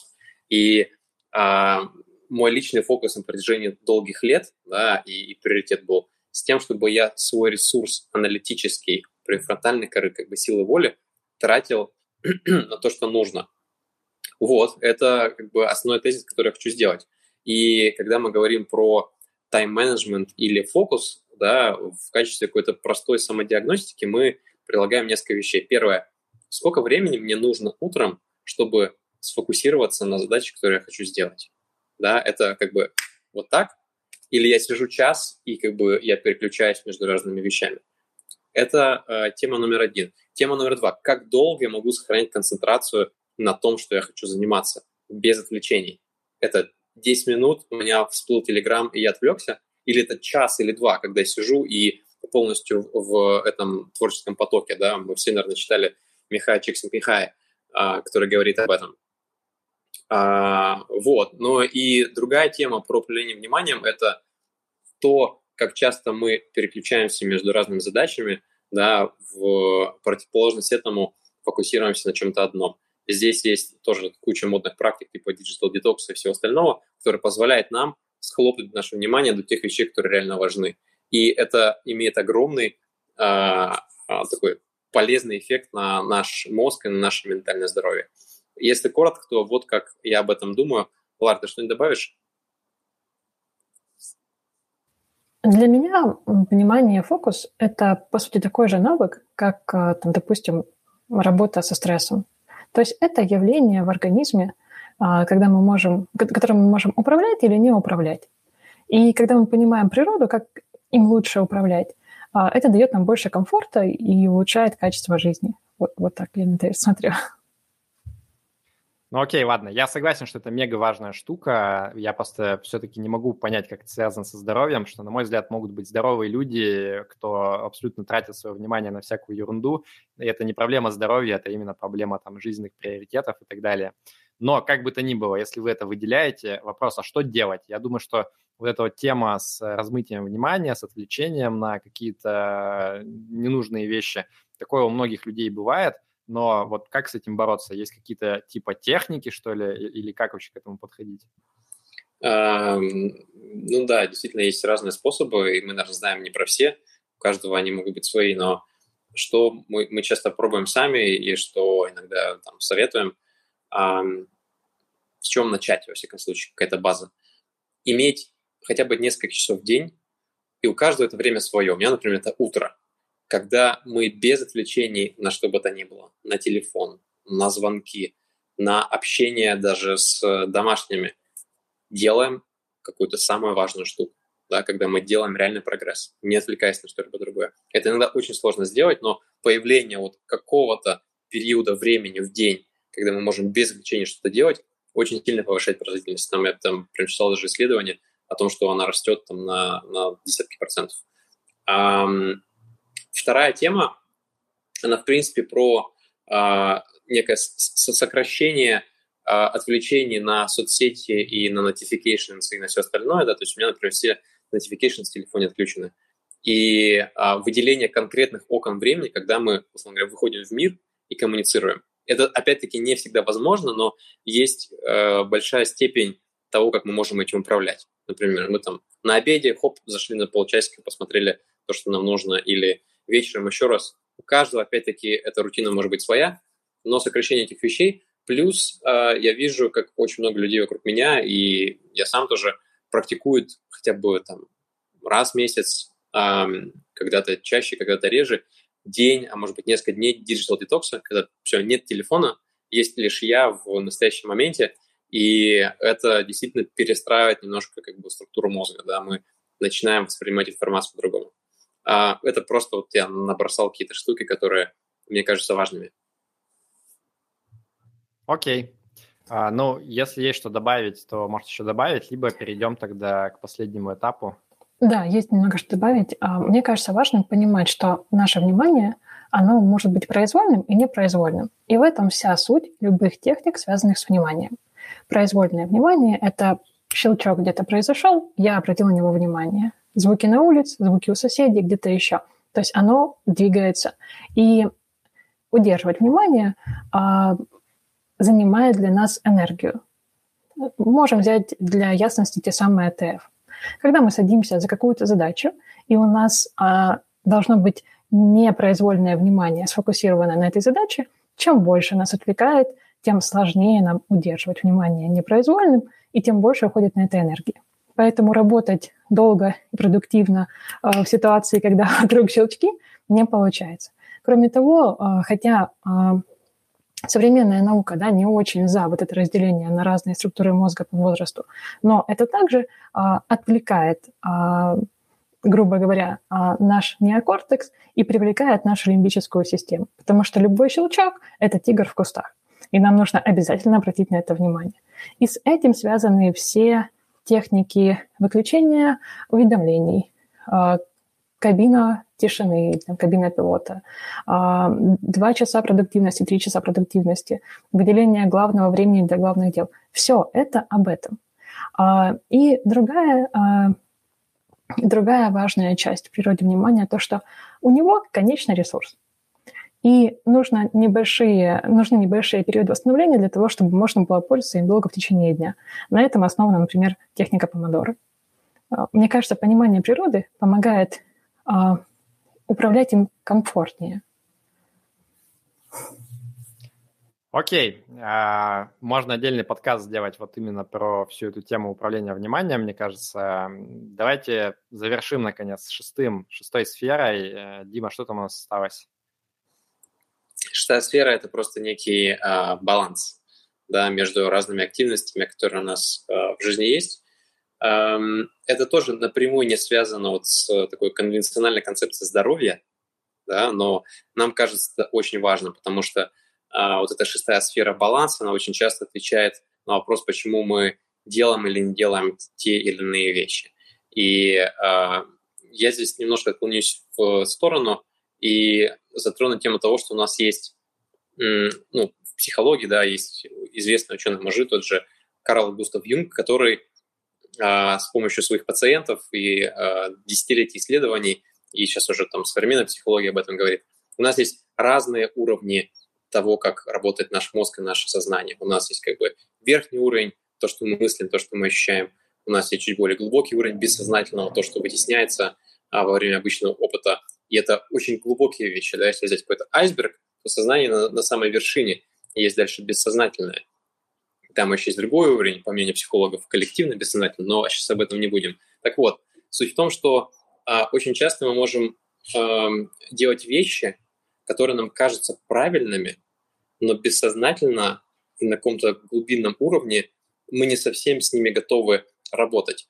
Какое-то время назад у Ильи Мутовина, может быть, часть слушателей знает такого человека, это Ishmin 16, CEO Zoom.ru, у него была отличная лекция про корневую мотивацию. Он, кажется, рассказывал, что не везде мы можем доехать на силе воли. И иногда для того, чтобы мы действительно получали как ментальную, так и физическую энергию, нам нужно понять, а где, собственно, вот этот матч, где это совпадение между тем, что я делаю, то, что мне реально нравится, и между тем, что нужно и приносит мне пользу. Это сейчас я накинул общую концепцию. Практически это означает, что мы иногда вместе с нашими пользователями рисуем некое колесо баланса, что ли. То есть мы пытаемся понять, какие активности, какие занятия, по мнению человека, действительно дают энергию. И я задаю себе этот вопрос тоже там каждую неделю. От чего меня прет? Где есть драйв? И с другой стороны, а куда я трачу свое время? Куда я трачу большую часть времени? Если здесь есть совпадение, отлично. Если совпадение есть не везде, то мне нужно подумать. Практический пример, Паш, многие люди, которые много работают в банках, в консалтинге или где-то еще, стараются находить себе увлечения, которые наполняют их, это может быть театр, это может быть какое-то другое творчество. Вот я говорю практически об этом, да, чтобы мы понимали, что нас драйвит, и если мы большую часть нашего времени тратим на что-то, что такой вот как бы жизненной энергии драйва не находит, то это вопрос «почему?». И с другой стороны, если мы не можем ничего с этим сделать, что можно добавить в эту систему, чтобы эта энергия появлялась? Окей, я тут тоже, конечно, хочу критически накинуть, сказать, что это все не имеет никакого отношения к ЗОЖу, но, с другой стороны, был совершенно неожиданный момент, когда мы с моим коучем, это была не Лара, была Алина Гаsilina, в итоге пришли к тому, что нужно сделать один... Паша, ты сейчас отвалился. Нужно сделать один. Ребята, алло. Слышно меня? Сейчас да. О, хорошо. Что-то, видимо, опять Телеграм глючит. Я хотел сказать, что... Я хотел как бы сейчас опять критически накинуть, сказать, что непонятно, как это относится к ЗОЖ и так далее. Но, с другой стороны, был прям один из больших инсайтов, когда мы с моим коучем, это была Алина Гаsilina, решили в какой-то момент, что нужно сделать один день в неделю, день тюлень, когда ты вообще не работаешь. Для меня это был вообще шок, потому что я всегда там 5 дней в неделю ты работаешь на работе, а в выходные ты занимаешься вот какими-то личными проектами, там интервью делаешь, статьи пишешь и так далее. Вот, и я попробовал это сделать, и это реально было классно. То есть я бы, наверное, сам не додумался, хотя мне в Твиттере, конечно, все написали, что, типа, блин, миллениалы изобрели выходной, типа, боже мой, какая новость. Но вот почему-то, не все люди так про это думают, поэтому, ладно, так и быть, я согласен, что, наверное, полезно про это подумать, в том числе и с точки зрения того, вот, как баланс. Спасибо, Паша. И только энергии. Я, конечно, не хочу сказать, что я судья в таких вопросах, но высказываю свое мнение. Эта штука еще может быть о том, что мы иногда откладываем какие-то важные для нас вещи до лучших времен. Например, я буду чувствовать себя более энергичным и тогда, или у меня будет больше времени и тогда. И, как правило, это важные вещи. Например, чтение, которое может делать мою жизнь лучше, или общение с близкими, или рисование, которое давно хотела сделать. Какие-то важные вещи, у каждого свои. И когда мы можем вот такие штуки добавлять чуть раньше, чем когда наступят идеальные дни, и добавлять их в объеме 20, 15, 30 минут, неважно в каком объеме, но просто их по чуть-чуть иметь, это делает нашу жизнь более полной. А из этого состояния мы можем делать еще больше. Это, мне кажется, очень в тему того, что мы всегда обсуждаем, на канале и в чате. Вот недавно у нас было интервью с FinIndie, с Сашей, который копит на пенсию, на FIRE, то есть что вот нужно очень плотно поработать первые лет 15 карьеры, а потом типа уйти на пенсию лет в 40 и ничего не делать, и вот начнется житуха. Саша, конечно, не так думает, там немножко все сложнее, но в целом, мне кажется, действительно у многих людей, кто вот интересуется идеей ранней пенсии накопления, есть вот это представление, что нужно сначала пострадать, а потом у тебя типа жизнь начнется настоящая. Но я считаю, что это полная ошибка, конечно же, и нужно, вот как ты сказала, уже просто сейчас думать, а вообще, что я хочу делать по жизни, что мне доставляет удовольствие, и потихоньку это внедрять, то есть не ждать какого-то прекрасного потом, а просто здесь и сейчас делать такой жизнь, которая тебе реально нравится. Поэтому я не против, чтобы еще раз подумать про это, пусть и почему-то в ЗОЖ, ладно, why not. Окей, я предлагаю на этом завершить обсуждение вашего фреймворка. И у меня есть вопросы, почему в ваш фреймворк не попали некоторые вещи, которые у меня есть. То есть я, когда сам несколько лет назад сидел, думал про себя, вот это все, у меня часть вещей прям совпала идеально, все, что касается питания, сна, физнагрузок, про стресс тоже. Но, например, у меня там на одном из первых мест стоит такая вещь, как отсутствие вредных привычек. Потому что, на самом деле, по исследованиям, если вот посмотреть на эффект, который на человеческую продолжительность жизни оказывает, то все, что мы обсудили, оно в совокупности там дает эффект не больше, чем, например, просто отказ от курения. Поэтому мне кажется, что когда человек начинает делать какую-то селф-диагностику, то вот это прям одно из первых. Например, если вы курите, то можно все остальное даже не обсуждать. Прям первое, что нужно сделать, бросить курить, и это само по себе там уже сразу дает буст плюс 8-10 лет к продолжительности жизни. Вот у меня вопрос, почему мы как-то это не обсудили никак? Если бы еще можно было так легко взять и все, завтра бросаю. К сожалению, это невозможно. Паша, мы будем курить до конца жизни. Да, мы будем курить до конца жизни, есть овощи, да, как ежики плакали, кололись, но ели кактусы. Паш, ты же тоже был консультантом, ты понимаешь, что если есть фреймворк какой-то красивый, то какие-то штуки, которые не попадают, нужно впихнуть. Соответственно, не скажу, что мы сделали так же, но про вредные привычки мы просто рассматриваем каждую из них в рамках соответствующего блока. Там, если мы говорим про сладкое, эмоциональную еду, что-то еще, это в питании, в активности есть свое, и вот курение, оно относится у нас в эту сферу. Это спорно, но вот мы пока сделали так. И в нашем таком общем фреймворке и в нашем общем опроснике мы эту тему затрагиваем, но не выделяем отдельно, иначе весь фреймворк сломается. Честно скажу. Но на самом деле мы здесь еще оставляем это решение за пользователем, потому что это серьезное решение, которые серьезно влияют на твою жизнь, и без своей глубокой мотивации, мне не очень, конечно же, нравится слово мотивация, но без глубокого решения о том, что ты это делать не будешь, то и кто-то тебе просто скажет «не делай», это, конечно же, работать не будет.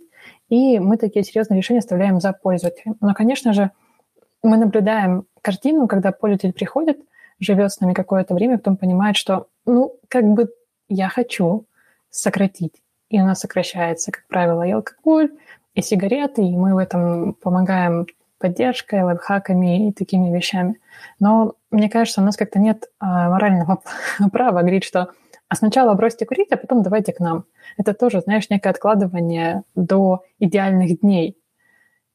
Не, почему сначала, а потом? Мне кажется, все одновременно должно быть. Просто, если мы говорим людям, что, там где-то внутри сферы физической активности есть там курение немного, это как-то немножко размывает картину. Я считаю, что людям нужно говорить в лоб. Друг мой, если ты думаешь про здоровье и при этом куришь, вот с этого нужно начинать по-хорошему. Ты можешь сейчас этого не делать, конечно, но вот это даст тебе 80% эффекта, и не нужно на это закрывать глаза. А второй вопрос уже как поменять свои привычки. Да, honestly, я про это думаю немножко по-другому. Я считаю, что курение – это очень большая привычка, которая забирает очень много силы воли. И исходя из того, что мы знаем про мозг, из того, как он устроен, из того, как устроена работа с привычками, можно всю жизнь потратить на то, чтобы бросить курить, и у тебя просто ментальные capacity, объема мозга, воли, ресурсы, неокортекса не хватит, чтобы еще что-то туда добавить. Поэтому, ты знаешь, как мы идем в крестовый поход, но мы не можем пойти в крестовый поход там сразу в 10 мест. Да? Курение – это уже очень большая история. Поэтому здесь к таким штукам нужно подступаться очень осторожно. Точно так же, как и, например, с травмами в психотерапии. Ты не наскакиваешь на них сразу. Ты очень аккуратно исследуешь то, что с человеком происходит. Вы начинаете со знакомства, вы прощупываете почву, вы пытаетесь добиться каких-то первых успехов, кушать плюс один кулак овощей. И дальше постепенно, после того, как сила воли укрепляется, после того, как человек видит подкрепление своих успехов, можно заходить на тему побольше. И к тому же курение нужно для чего-то, мы же курим не просто так. Например, у консультантов, у них, как правило, курение – это способ восстановить хоть как-то силы. Когда у тебя уже все отпало, все силы у тебя уже закончились, то курение даст тебе еще граммулечку, щепоточку, и так это остается. Или снять стресс, или какие-то такие вещи. Тот же алкоголь, аналогично. Расслабиться, снять стресс, уснуть. Когда мы решаем более глубокие вещи, то потребность в этих штуках, сама потребность, то есть у нас есть несколько уровней: потребность, привычка, привычный механизм и так далее, удовольствие, но потребность становится чуть меньше. И, соответственно, тяга становится чуть меньше. И свободы для выбора, для принятия решений тоже становится чуть больше. У меня сразу, кстати, вопрос. С курением лично мне все понятно, это прямо ужас, на мой взгляд.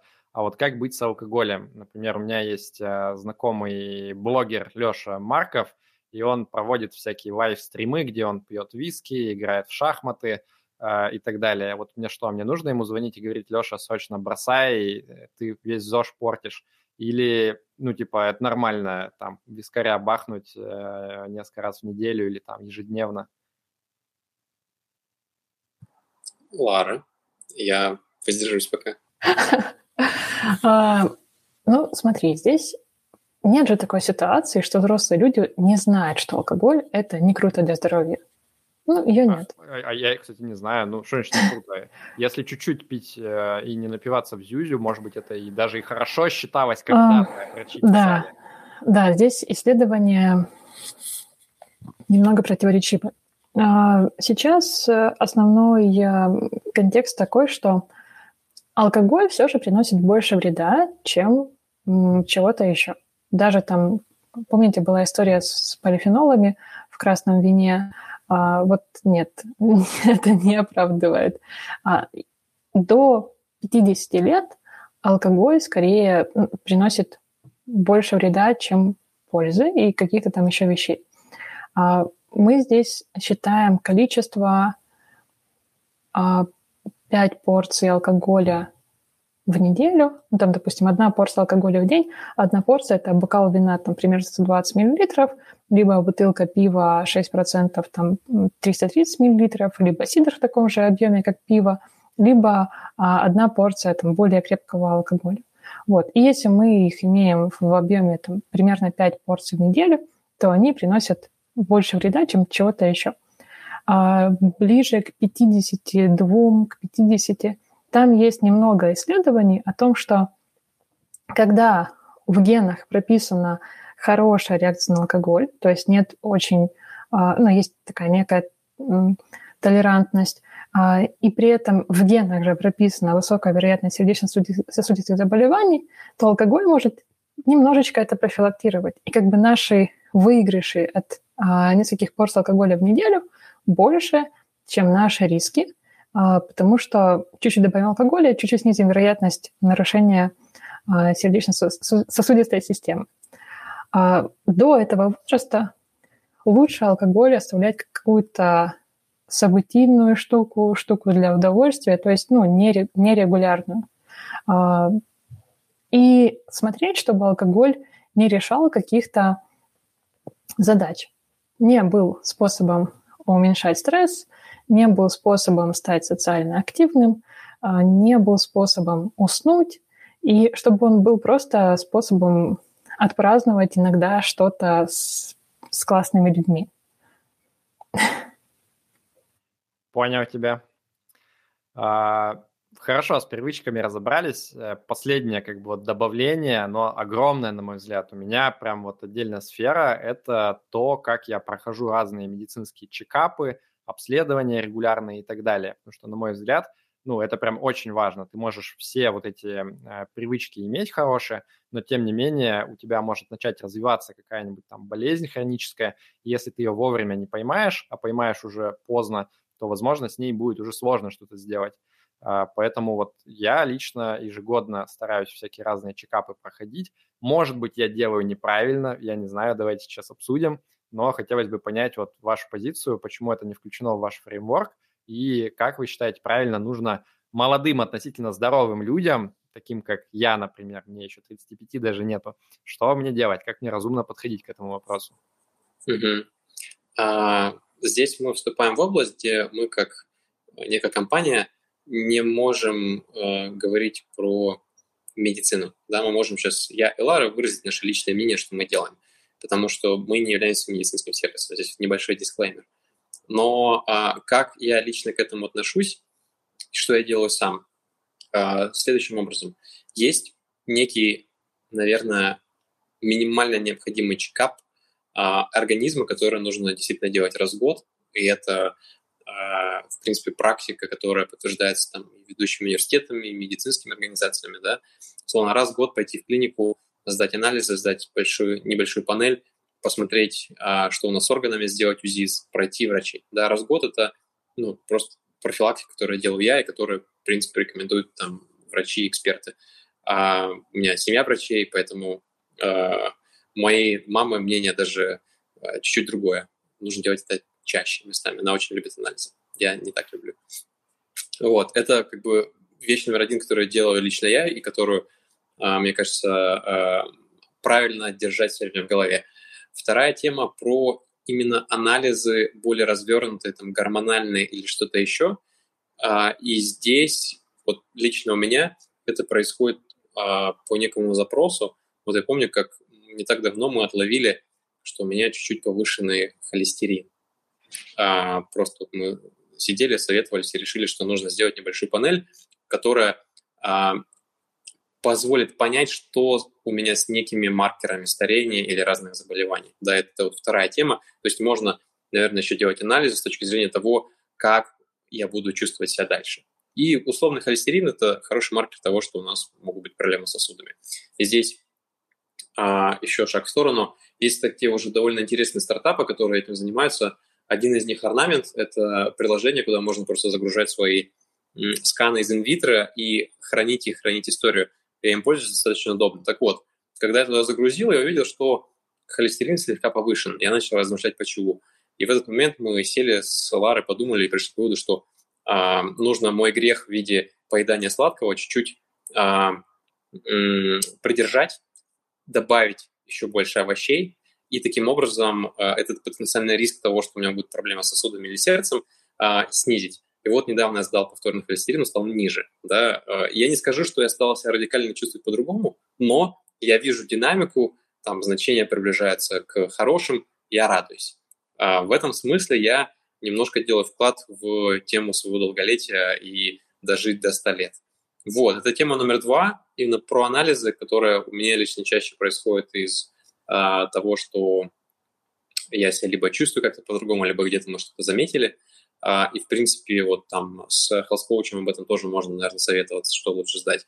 И мы у себя в проекте, мы скорее говорим, что вот это в принципе, правильно, да, и так нужно. Есть как бы хорошие врачи, к которым можно пойти и это обсудить, да, терапевты и так далее. Как выбрать? Вот у меня сразу несколько вопросов. То есть первое, насколько я знаю, далеко не все врачи согласны с тезисом, что ну, там, людям в районе 30 лет нужно каждый год ходить и какие-то анализы сдавать, в том числе там УЗИ и так далее.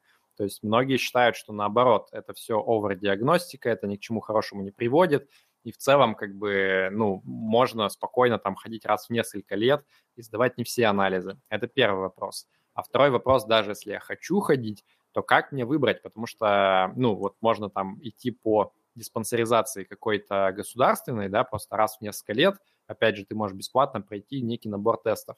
Либо ты можешь пойти в частную клинику, и там за твои деньги с тобой все, что угодно сделают. Там засунут тебе, проверят, кольнут куда надо. И вот опять же вопрос, как бы, а надо ли и как выбрать самое главное? Куда идти-то? Вот какие ответы на эти вопросы насущные? Угу. Опять-таки личное мое мнение, и Лара сейчас меня дополнит, что я сам делаю. Когда где-то в моем информационном поле возникает информация, что нужно сдать тот или иной анализ, ту или иную панель, я стараюсь понять, а что реально это значит. Ну, например, мне говорят, слушай, там, например, я поболел и пытаюсь понять, что со мной происходит. Я пытаюсь понять, какой маркер означает либо там снижение воспаления, либо его увеличение. Например, лимфоциты. Это есть в общем анализе крови.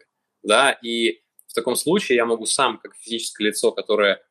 в некотором смысле несет ответственность за свое здоровье, пойти в Invitro, сдать общий анализ крови там, за 1000 рублей и посмотреть, что с ним происходит. После этого могу прийти к терапевту, конечно, с ним посоветоваться, но какие-то базовые логические связи между тем, что есть в моем организме, что мне нужно сдать, нужно простраивать самостоятельно. Поэтому в этом смысле, когда ты говоришь, куда идти, я не большой сторонник того, чтобы мы прям... целиком полагались на каких-либо специалистов, хотя у нас в стране есть очень хорошие врачи, и это все супер, но нужно на базовом уровне, мое личное мнение, понимать, как те или иные там, гормоны, показатели влияют на свое состояние. И если есть большое желание это делать, то можно ходить, Invitro есть практически на каждой улице, и сдавать их. Слушай, ну мы тут в финансы вникаем уже несколько лет, до сих пор вникнуть не можем, а ты говоришь, что нам сейчас еще нужно и в здоровье, да, во все эти гормоны вникать. Извини, Паша, такая жизнь. Я хочу, чтобы было название панели какой-нибудь, я просто ходил, ее сдавал, и там все было понятно. Вот такого характера я хочу, чтобы была моя жизнь простая. Да, так не бывает, извини. Так, ну, подожди, у меня бывает, вот я набрел в какой-то момент на сайт нестарение.ру, я могу там что-нибудь порекламировать, потому что у меня нет сервиса на эту тему. Я почитал, мне показалось, да, что там ребята, может быть, где-то местами странные, но в целом как бы выглядит так, что это все достаточно неплохо научно обосновано. Я с тех пор начал просто каждый год ходить и сдавать вот эту их панель Open Longevity, она у них все время новая, там, она раньше называлась Open Longevity, сейчас уже называется Тераностика старения, в общем, там ребрендинг каждые полгода происходит, но я вот каждый год хожу, сдаю, и на самом деле интересные, инсайты возникают, то есть я потом иду с этим анализом и, в общем, к терапевту там или к эндокринологу, в зависимости от того, как придется, и, выясняется, что, да, мне там нужно пропить железо там или где-то витаминов не хватает, какие-то вещи там требуют более такой продвинутой диагностики. В общем, я не пожалел, что я ежегодно трачу на это деньги. Я считаю, что это прикольный вариант, который мне позволяет, не имея каких-то прям профильных больших знаний, все-таки какую-то информацию черпать о динамике моего здоровья. Не знаю, может быть, сейчас Лара меня раскритикует. Нет, я тебя не раскритикую. Возвращаясь к твоему вопросу, как искать специалиста. Я думаю, здесь важно опираться, как мы всегда ищем специалистов. Первое – это рекомендации. Второе – это подход специалиста, насколько он нам близок. То есть если специалист говорит, что нужно сдавать анализы раз в жизни, то это, очевидно, подход, который не близок. Если специалист говорит, что нужно там как-то как матчиться со мной, то может быть. Но еще лучше, когда специалист аргументирует свою позицию и говорит, почему он что-то там выбирает. Когда он ссылается на исследования, статьи или на какие-то маркеры, которые могут влиять. Например, что там какие-то болезни мы можем диагностировать на такой-то стадии, и эта стадия может развиваться вот такое-то время. И поэтому нам лучше делать чекапы там раз в такие промежутки. Если говорить о самих анализах, то я здесь, да, повторю за Димой, что мы не можем. Мы выступаем за то, чтобы человек нашел своего специалиста и сдавал анализы исключительно с врачом, не с хелс-коучем, не с wellness-коучем, не с нутрициологом и так далее. Вот. Но я могу здесь поделиться своим опытом как человека, если не против. Что, я думаю, важно сдавать? Что я сдаю для себя? Я, если честно, ужасно боюсь уколов. Вот, но такой подвиг я время от времени совершаю. Инсулин, гликированный гемоглобин, чтобы понимать, как еда влияет на мое тело. Уровень железа, ферритин. Витамины основные В12 и D, ну, то, что влияет очень на организм. С-реактивный белок и общий анализ крови. Ну и ТТГ еще. Вот, то есть это основные такие маркеры, которые, если я чувствую себя хорошо и никаких у меня нет сбоев, если никаких нет симптомов, то, что я сдаю регулярно. Там, примерно раз в год, если бы не боялась так сильно уколов, наверное, сдавала бы раз в полгода. Отлично. Все, что ты перечислила, есть в моей панели. Теперь я спокоен, я все решу, красавчик. Окей, друзья, ну я надеюсь, что у вас сейчас в голове появилось понимание вообще, из каких сфер разных состоит здоровье, на что обращать внимание и что стараться внедрить первым делом. Давайте в формате Блиц еще вот что обсудим. То есть, мне кажется, на самом деле, на уровне вот примерного понимания и здравого смысла у большинства людей вот эта картинка так или иначе есть. То есть они понимают, что не нужно жрать всякую фигню, нужно есть овощи, нужно двигаться, нужно спать. Но почему-то многие люди этого не делают всего. И основная проблема в том, что мало знать, нужно еще и что-то делать в реальном мире. И вот как поменять свои привычки, как внедрить что-то новое в свою жизнь, это вообще задача нетривиальная. Есть ли здесь каких-то, ну вот, например, 3 техники или 3 лайфхака, которые, на ваш взгляд, позволяют прикольно решить эту проблему разрыва теории с практикой? Я начну пару вещей, которые, мне кажется, важными. Очень тяжело в обычной жизни меняться. Очень сложно. По моему личному опыту работают 2 вещи. Первое – это когда ты себя вводишь из привычного контекста, помещаешь куда-то в очень странные обстоятельства. Ну, например, для меня таковыми обстоятельствами стала Vipassana, когда я поехал, и ты там мало ешь, молчишь, много медитируешь, мало спишь. И ты просто на этом контрасте понимаешь, насколько по-другому можно себя чувствовать в разных сферах. И через проживание этого опыта, я могу встать в 5 утра, я могу не есть вечером, классно себя чувствовать, или там, я, оказывается, могу медитировать там 30 минут или час подряд. Вот само проживание этого опыта, пускай в очень необычных обстоятельствах, позволяет тебе как бы заикарить, с одной стороны, желание, с другой стороны, намерение. И когда ты из этого странного опыта возвращаешься в обычную жизнь, дальше ты уже можешь пытаться прививать это себе привычку. Это то, как это работает у меня, и, в принципе, это там подтверждается разными исследованиями. Вторая тема, если мы не можем выдернуть себя там ни на день, ни на 2, ни на 3, ни на неделю, ни на сколько, конечно же, нужна поддержка, и нужно создавать себе условия, в которых постоянно будет подкрепление того, что я делаю что-то правильно. Да, мы решили, что мы хотим с завтрашнего дня кушать овощи, здесь нужна какая-то помощь. И чаще всего должна быть внешняя.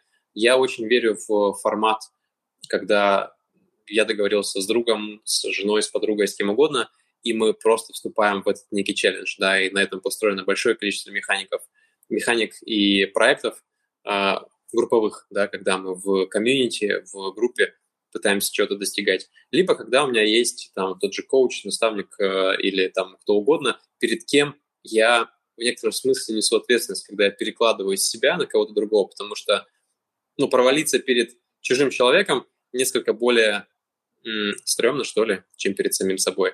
И на этом тоже построено много что. Вот я рассуждаю об этих двух вещах, но, наверное, Лара сейчас добавит о том, нужно понимать вообще зачем, поэтому я здесь сделаю паузу. Да, я предлагаю так по шагам пройти, чтобы мы дали что-то прикладное совсем. С Димой абсолютно согласна. И вот этот механизм, когда сильный стресс, он буквально разбирает мозг, и мозг может собираться, там новые нейронные дороги могут образовываться, нейроны могут соединяться по-новому. И поэтому мы можем стать человеком с другими там взглядами после таких ситуаций. Да, это работает, но не всегда у нас есть возможность. Поэтому из таких мини-вариантов это в первую очередь понять, почему важно. Вот если нет понимания, почему важно или зачем, то мозг на это выделять энергию не будет. Лучше задать себе этот вопрос, почему важно или зачем, раза 3-5 к новым ответам. Да, то есть почему мне важно, там, не знаю, есть овощи? Да не почему. Вообще это какая-то неважная штука, не хочу на нее тратить энергию. А почему мне важно быть здоровым? Потому что я так могу больше делать. Почему мне важно больше делать? Потому что я так могу оставить больше вклад. А почему мне важно оставить больше вклад? Потому что это то, ради чего я вижу смысл жизни, а иначе жить скучно. Ну, что-нибудь в таком духе, да, у каждого будут свои смыслы, но важно их найти, иначе мозг на это выделять энергию точно не будет. Дальше это нужно проверить, достаточно ли у меня сейчас энергии для изменений, потому что новые действия требуют примерно в 9 раз больше энергии, чем привычные. Если сейчас дедлайны на работе, не получается спать, суперстресс и все такое, то, возможно, стоит отложить. Если сейчас нет какого-то супергорящего огня в жизни, но как-то энергии маловато, то можно подумать сначала, как ее подвосполнять для того, чтобы ее стало больше. Чуть больше есть для энергии, чуть больше спать для энергии. Ну вот какие-то вещи делать, которые мы уже проговорили, для того, чтобы накопить и дальше приступать к изменениям. Следующее – это сделать так, чтобы новые изменения не были подвигом. То есть ежедневные подвиги нам важны в других сферах. Здесь это должны быть такие мини-рутины, и лучше организовать для себя все так, чтобы заранее принимать решения не нужно было. Чтобы условные новые действия были под рукой, и чтобы силу воли свою не испытывать. Если мы, допустим, хотим есть больше фруктов и есть меньше конфет, ну, очень условно говоря, это такой банальный пример, то лучше убрать со стола тарелочку с конфетами и поставить тарелочку с фруктами. Это как минимум увеличит вероятность нужного выбора. Здесь же могут быть среда, здесь же может быть группа поддержки. Но главное здесь быть поддержкой себе. То есть ранее все так продумать, чтобы там напоминания нужны, были, если они нужны, или какие-то стикеры, какие-то такие вещи, чтобы, грубо говоря, представить себя ребенком. Вот если для ребенка это сработает, то сработает и для занятого взрослого тоже, потому что мы очень сильно перегружены. Следующее – это говорить себе, какой я красавчик. Это супер, очень важно. Говорить себе можно по конкретным вопросам или можно просто говорить себе, что я вот просто такой молодец. Вчера еще я этого не делал, а сегодня делаю. И дальше это изменит мою жизнь вот так. Или вчера я делал, там, допустим, 3 дня, а сегодня уже 4-й, и я не сдался, я просто красавчик. Вот вы в этот момент точно просто красавчик. Если у вас нет внутренней индульгенции на это, я вам ее подтверждаю, вы просто красавчик, что вы этим занимаетесь. Пожалуйста, напоминайте себе об этом. Можно быть своим аудиоамбассадором. Это следующий шаг, как мне кажется. Бывает, что мы после совершения действия понимаем, как это круто и классно, и как классно, что я это сделал, но до решиться очень сложно. И вот тогда можно после действия записывать себе, что, ну, друг, я понимаю, тебе сейчас вообще не хочется этого делать, и это кажется глупой идеей, и как бы не хочется бросать дела, но потом ты получишь вот такой кайф, и рассказать себе, какой кайф я получу. Но здесь главное говорить с собой на чистоту, чтобы это было вот прям с собой и по-честному. И лучше иметь какую-то финальную награду. То есть я делаю, геймификацию никто никогда не отменял, я делаю такое-то количество раз и получаю вот такой выигрыш. И где-то это количество раз отмечать, чтобы прям были на глазах, на виду вот эти вот крестики или отмеченные точечки, чтобы еще была такая мотивация, такое подкрепление. Вот мне как раз эта тема с крестиками, конечно, сильно заходит. То есть мой способ, на самом деле, он очень занудный, но он очень простой. То есть я, когда этот фреймворк SEO для себя составил, понял, вот какие, на мой взгляд, ключевые вещи влияют на здоровье, я просто себе сделал табличку, которую я регулярно заполняю, и там вот прям по этим же сферам, там, окей, питание, сколько раз в день я там поел овощи, сколько раз в день я поел сладкого. И я просто тупо, каждый день буквально там трачу минуту на то, чтобы это быстро накидать, и потом смотрю эти долгие тренды и вижу, что, в этом году я чуть-чуть стал больше есть овощей, классно, это уже хорошо. И так по всем сферам, и мое мышление здесь такое, что, может быть, да, я не смогу там все это идеально быстро поменять, там, за один месяц стать мегазожником, но, по крайней мере, у меня будет статистика, я смогу увидеть, я все-таки постепенно двигаюсь в правильном направлении или нет. И мне будет сложно самого себя обманывать. То есть я, если я буду видеть, что все плохо становится не субъективно, а именно на цифрах, я не смогу себе соврать, мне таблички об этом расскажут. Поэтому, может быть, это не такой быстрый способ, но, мне кажется, это долгосрочно работает. Но, к сожалению, нужно для этого обладать таким достаточно занудным складом характера, который тебя заставляет, в общем, что тебя не тошнит от заполнения табличек. А таких людей не так много на самом деле. Поэтому, вот, Дима, твой способ с внутренним бессознательным, который тебя толкает к правильным вещам, я думаю, что для многих людей это, наверное, более актуально на самом деле. Окей, давайте напоследок сделаем минутку рекламы. Расскажите вообще, что за сервис Deva School и что конкретно вы там делаете? То есть в чем сервис-то заключается? Хорошо, расскажем. Наш сервис, он как раз-таки работает вот с этими самыми 6 сферами, про которые мы только что говорили. В чем суть? К нам приходит человек, и мы подбираем ему наставника, который представляет собой хелс-коуча, человека, который в Штатах отучился в институте хелс-коучинга или в нутрициологии и понимает, как разные сферы работают и как устроено, по сути, как устроен change management, как мы можем привносить изменения в жизнь и как мы можем прививать новые привычки. Соответственно, с этим наставником вначале наши клиенты проходят диагностику, как раз-таки по всем по ним, чтобы понять, что супер, а где нужно что-то менять, и выбираются 3 понятных приоритета, которые в течение нескольких недель или месяца вместе с наставником итеративно прорабатываются. Ну и цель нашего сервиса, вот, в принципе, по нашему опыту, за 3-6 месяцев люди приходят в точку, где у них уже классным образом налажена система саморегуляции своего здоровья и своего уровня энергии, да, когда все привычки нужны в каждой сфере, в питании, в сне, в активности, в стрессе и во всем остальном, они на месте, и человек постоянно может чувствовать, что я себя классно чувствую, да, что я полон здоровья, я полон энергии, я полон ресурса, и мы просто помогаем людям в эту точку перейти, потому что прошлый год был сложный, мы все не уделяли себе достаточного количества внимания. Не у всех у нас сформирован вообще навык заботы о себе и о своем здоровье, и мы просто помогаем людям, чтобы это случилось. Это была моя личная боль, через которую я проходил, и личная трансформация, поэтому мы этим занимаемся.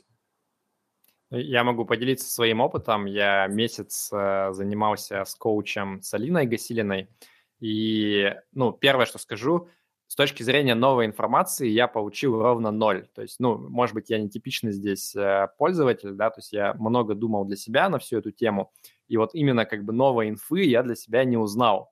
Но с точки зрения именно каких-то поведенческих изменений у меня реально сработало. То есть я как раз тот пример, как вот собака, которая все понимает, сказать не может. Я все понимаю, но многое не делаю.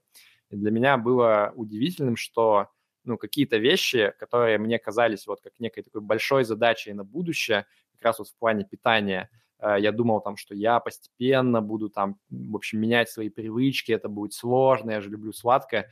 И у меня так получилось, что буквально вот через пару недель работы с Алиной как-то так произошло, что я просто бац и начал по щелчку питаться правильно. То есть я прям стал дофига овощей есть, перестала практически сладко есть, и это было практически, не напряжно. Я даже сам удивился, как так получилось. Я думал, что это долго будет занимать. Вот, это прям самый большой success был того, что у нас произошло. И, мне одного этого, наверное, уже хватило, что мне не жалко там времени, усилий и так далее потраченного. И были какие-то более такие неожиданные вещи, вот как про День тюленя. Я даже не ожидал, что мы это будем обсуждать. И вот типа получилось, тоже классно. Какие-то вещи особо не сработали. То есть, например, я хочу больше такой хардкорной физической активности, хочу быть как Шварценеггер, но я особо не хожу все-таки в зал, и пока у меня не получилось придумать, как правильно поменять все эти рутины, чтобы это произошло. Поэтому я свою подписку на Алину продлил. Посмотрим, как это дальше будет работать. Судя по всему, эта задачка посложнее, но не знаю, опять же, я про это думаю так, что если получится, то прикольно, потому что мне это всю следующую жизнь будет потом служить службу, и классно. Если не получится, окей, я, по крайней мере, попытался, мне там не сильно жалко, что я... Это как опционники, да, которые ты покупаешь, ты платишь небольшую сумму, и либо ты ничего дополнительно не потеряешь к этой сумме, либо есть вероятность, что ты много выиграешь. Вот, как-то так я про это думаю. И давай, я все уж мы начали рекламировать, скажи напоследок, сколько это стоит вообще и как выглядит онбординг. То есть ты записался, и что дальше? Да, собственно, мы работаем по подписке месяц. Работа с нами стоит 9000, как устроен онбординг. Вначале происходит тест, это такой у нас опросник на 40 вопросов, по итогам которого мы показываем оценку от 0 до 100 по каждой из этих 6 сфер, плюс некую сводную, мы называем ее well-being index или некий уровень вообще просто здоровья и энергии, и это является некой отправной точкой. Да, вот мы в консалтинге очень любим диагностики, и в нашем проекте мы очень любим диагностики.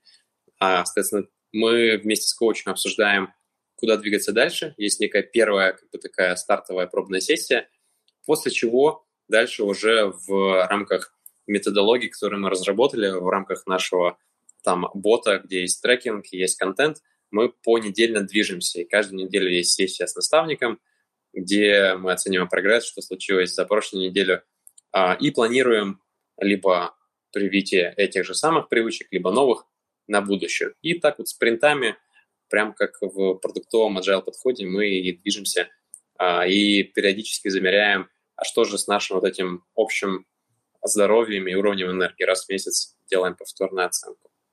По описанию похоже на то, что со мной происходило. Ладно, я потом еще отдельно напишу какую-то рекламный пост, где, наверное, чуть подробнее расскажу про свой опыт. Но затизерю, что... Наверное, кстати, к этому ролику мы тоже включим ссылку. То есть, как сказал Дима, там бесплатное тестирование и первый разговор, насколько я помню, да? А будет еще промокод Rational Answer, как ни странно, который вам даст скидку 10%. Если вы захотите после первого бесплатного разговора купить подписку. Но опять же, подробнее потом про все это напишу. Я предлагаю на этом лекционную часть завершать, потому что, господи, мы уже 2 часа говорим, ужас. А у нас еще вопросы не отвечены. И что самое страшное, у нас вопросы не отвечены еще те, которые люди заранее прислали, даже до того, как мы начнем говорить, те, кто нас продолжает слушать, эти стойкие люди. Давайте попробуем прям очень быстро пробежаться. Несколько из них я уже задал. Давайте прям в формате блиц на каждый вопрос короткий ответ. Наталья спрашивает: у меня вопросы к эксперту. Стоит ли надеяться на возможные прорывы медицины ближайшего будущего, когда мы сейчас формируем свой образ жизни? Стоит ли вообще вкладываться в ЗОЖ сейчас, если мы представим, что будет в будущем возможность исправить все проблемы, просто залив деньгами, когда уже, видимо, ученые придумают какие-то крутые варианты? Я не эксперт, Лара, позволишь мне высказаться. Короткий ответ – нет, так не получится. Чуть более долгий ответ. Как раз-таки ученые, которые исследуют долголетие, они выявили, что у нас есть определенный набор предвестников или триггеров старения. И на большей части из них это доказано. Мы можем влиять с помощью изменения образа жизни, с помощью того, что мы едим, с помощью того, какую активность мы делаем. И это действительно на нашем клеточном уровне влияет на митохондрии, влияет на усвояемость материала, влияет на то, какое количество повреждений мы копим в нашей ДНК. А это уже все влияет на долголетие. И, условно говоря, если упростить, до 100 лет реально можно дожить вот по консенсусу многих как бы, ученых за счет изменения образа жизни и за счет того, что мы снижаем риски возникновения очень серьезных заболеваний, да, там, рака, инфаркта, инсульта и всего прочего, да, за счет изменения образа жизни. Но сотку перепрыгнуть уже сложно, и здесь нужно ждать, конечно же, прорывов, которые, опять-таки, по разным теориям на нашем с вами веку могут случиться. Поэтому без ЗОЖа, на мой взгляд, да, я, конечно, могу ошибаться, у каждого свой путь, но в целом будет очень сложно. Простите. Мне кажется, на самом деле, я менее пессимистичен. Мне кажется, есть вероятность, что ученые придумают, как даже заядлым незожникам отлично продлевать жизнь, вспять все эти процессы, в общем, поворачивать. Просто как бы вопрос, а стоит ли на это надеяться? Это вот как в инвестициях, если ты думаешь, а стоит ли вообще копить деньги? Может быть, там через 30 лет дядюшка помрет и оставит мне $1 миллион, как бы. Ну, окей, может быть, и так и случится, но зачем на это ставку-то ставить? Это же вы на это не можете повлиять. Вы можете повлиять на то, что вот напрямую от вас зависит, там, сколько вы откладываете, куда вы вкладываете и так далее. И тут то же самое, мне кажется, ничуть нет никакого противоречия. Лучше и ЗОЖем заниматься и надеяться, что ученые придумают волшебную таблетку от всего. Вот, давайте дальше пойдем. Сори, Лара, я тебе не дам высказаться, потому что у нас на каждый вопрос только один человек отвечает. Вы прекрасно высказались. Для быстроты. Спасибо. Следующий вопрос. Павел спрашивает, как вести здоровый образ жизни и правильное питание, если супруга пока не готова отказаться от фастфуда и всякого такого? Лара, you go. Я думаю, что его нужно вести для себя. То есть мы сегодня говорили, там, как привычки формировать, вот эти все штуки. Начать с того, что для вас комфортно, начать с того, что не будет нарушать экологию вашей семьи, и потихоньку это для себя практиковать, а там дальше можем посмотреть, как супруга будет... Возможно, супруга подтянется, так часто бывает. Может быть, нет, но в любом случае лучше это делать для себя. Ну, а что делать? Вот вы идете вечером домой, и она такая, о, Макдональдс, пойдем покупать бургеры. Ты такой, блин, а у меня мой хелс-коуч меня ата-та сделает. Ну, это же... Выбрать в Маке. Да, я приведу пример. Как бы можно выбрать в Маке, можно договориться. Ну, то есть, я извиняюсь, мы сейчас обсуждаем очень такие бытовые вещи, которые каждый человек, мне кажется, должен решать по-взрослому самостоятельно. Но я приведу свой пример. С прошлого февраля я не ужинаю. У меня нет ужинов. Лара не очень-то одобряет, но я на постоянном таком фастинге интервальном 16-8. И первое время мне было немножко сложно, когда я приходил на ужин с друзьями, и они меня спрашивали, Дима, ты что, больше не ужинаешь? А как же так? Почему ты не хочешь? Вот есть десерт твой любимый, или стейк, или бургер, все, что ты любишь. 1,5 месяца было сложно, да, я чувствовал, что я странный по сравнению с ними, но это был мой некий осознанный выбор, которым я решил придерживаться. И с течением времени люди принимают. Кто-то поддерживать даже начинает. Вот можно начинать с такого весомого, особого своего выбора. Можно начинать с каких-то маленьких действий, которые будут даже незаметны. Ну, там, в Маке порцию овощей взять дополнительную там, к чему-то, или там 5 порций овощей себе брать при любых условиях. Ну, лучше к другим людям вообще никак не идти с рекомендациями. Вот мой муж шутит, что он говорит, жена, мне нужно заплатить тебе, чтобы узнать, что мне нужно есть. Ну, то есть лучше оставить других людей другими людьми. Окей, понятно. Так, вот я пробежался глазами, я понял, что на многие из вопросов, которые задавали заранее, мы дали уже ответ. И вот последний, который я хотел задать из тех, которые заранее, про генетические тесты. То есть нужно ли, на ваш взгляд, делать генетические тесты? Это вообще полезная штука или нет? Ты хотела бы высказаться? Мне кажется, это будет классная твоя тема. Хорошо. Генетические тесты. У меня есть опыт с 23andMe. В Штатах я сдавал панель именно про наследственность. И у меня есть опыт с генотеком. Не очень большой, но какой-то. Кстати, здесь... Если хочется почитать об этом подробнее, я видел одну очень прикольную статью на VC. Чувак прям заморочился и сдал все тесты, которые есть, и описывал, и сравнивал их. Вот это можно пойти туда за более подробной инфой. Да, пришли мне тогда потом ссылку, я вставлю в комменты. Да, добавим просмотров чуваку.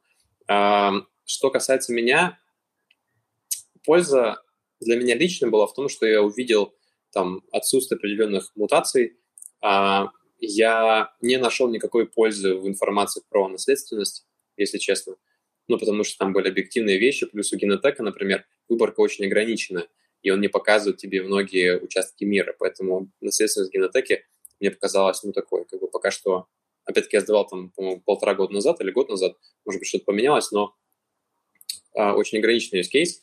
Что касается медицинской части, я сказал про мутации, а все остальное, ну, для меня лично большой пользы не добавило. Наверное, если бы у меня были определенные, как бы, именно там, заболевания, наследственные или что-то еще, то я бы с большим интересом на это посмотрел. Просто в моем случае этого не было, но, наверное, это, может быть, действительно может иметь смысл.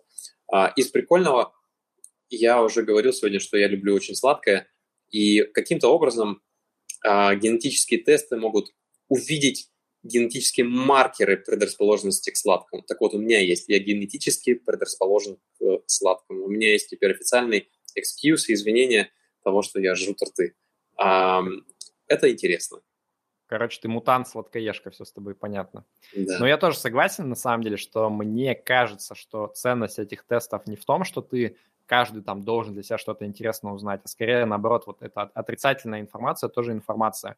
То есть, если, например, у тебя есть там 5% вероятность того, что ты узнаешь, что у тебя есть какая-то редкая мутация, которая, например, там вот есть вещи, которые прям в разы повышают вероятность риска сердечно-сосудистых заболеваний или там в разы повышают риск того, что у тебя Альцгеймер разовьется, то это крутая информация, и лучше об этом узнать, когда тебе там 30, например.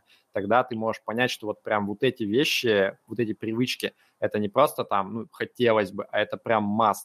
Мне нужно обязательно это делать, если я хочу снизить эти повышенные риски.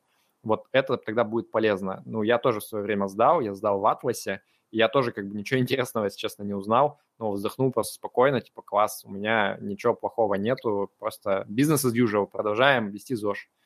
Вот, да. Как-то так. Окей, друзья, мы завершили говорить сами.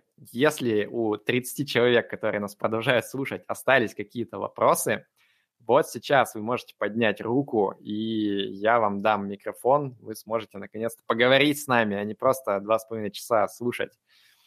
Пока люди поднимают руку, ну, я скажу, что если вам понравилось, тем, кто смотрит в записи, поставьте обязательно лайк этому видео, это будет очень полезно для нас.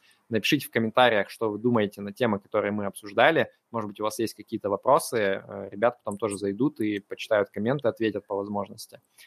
И читайте в комментариях там ссылки на ресурсы ребят, на Deva School. У них там тоже, собственно, есть Instagram, в общем, сайт и так далее.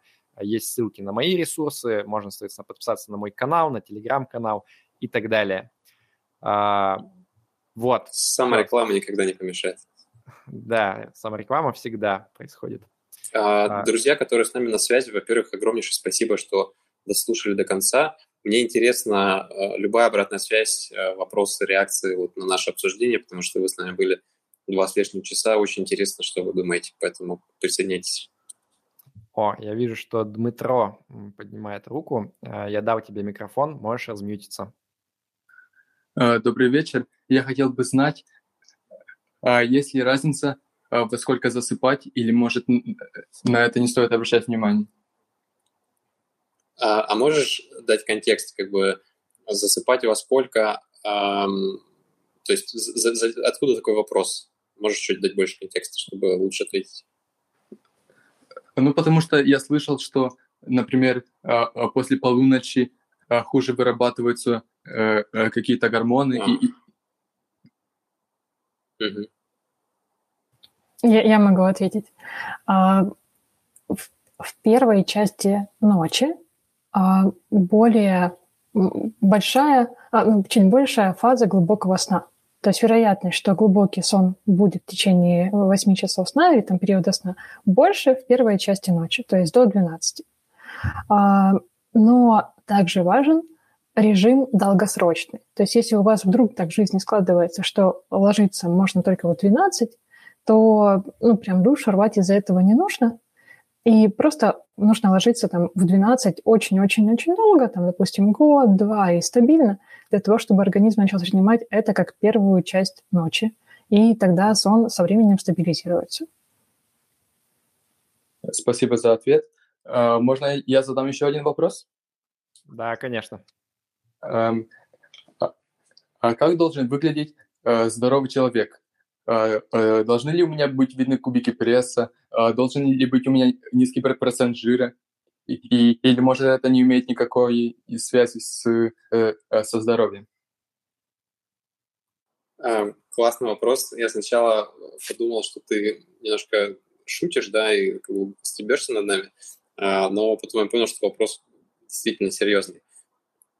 Мое личное мнение, что кубики пресса и низкий процент жира не могут являться основными и прямыми индикаторами здоровья, лишь одними из дополнительных.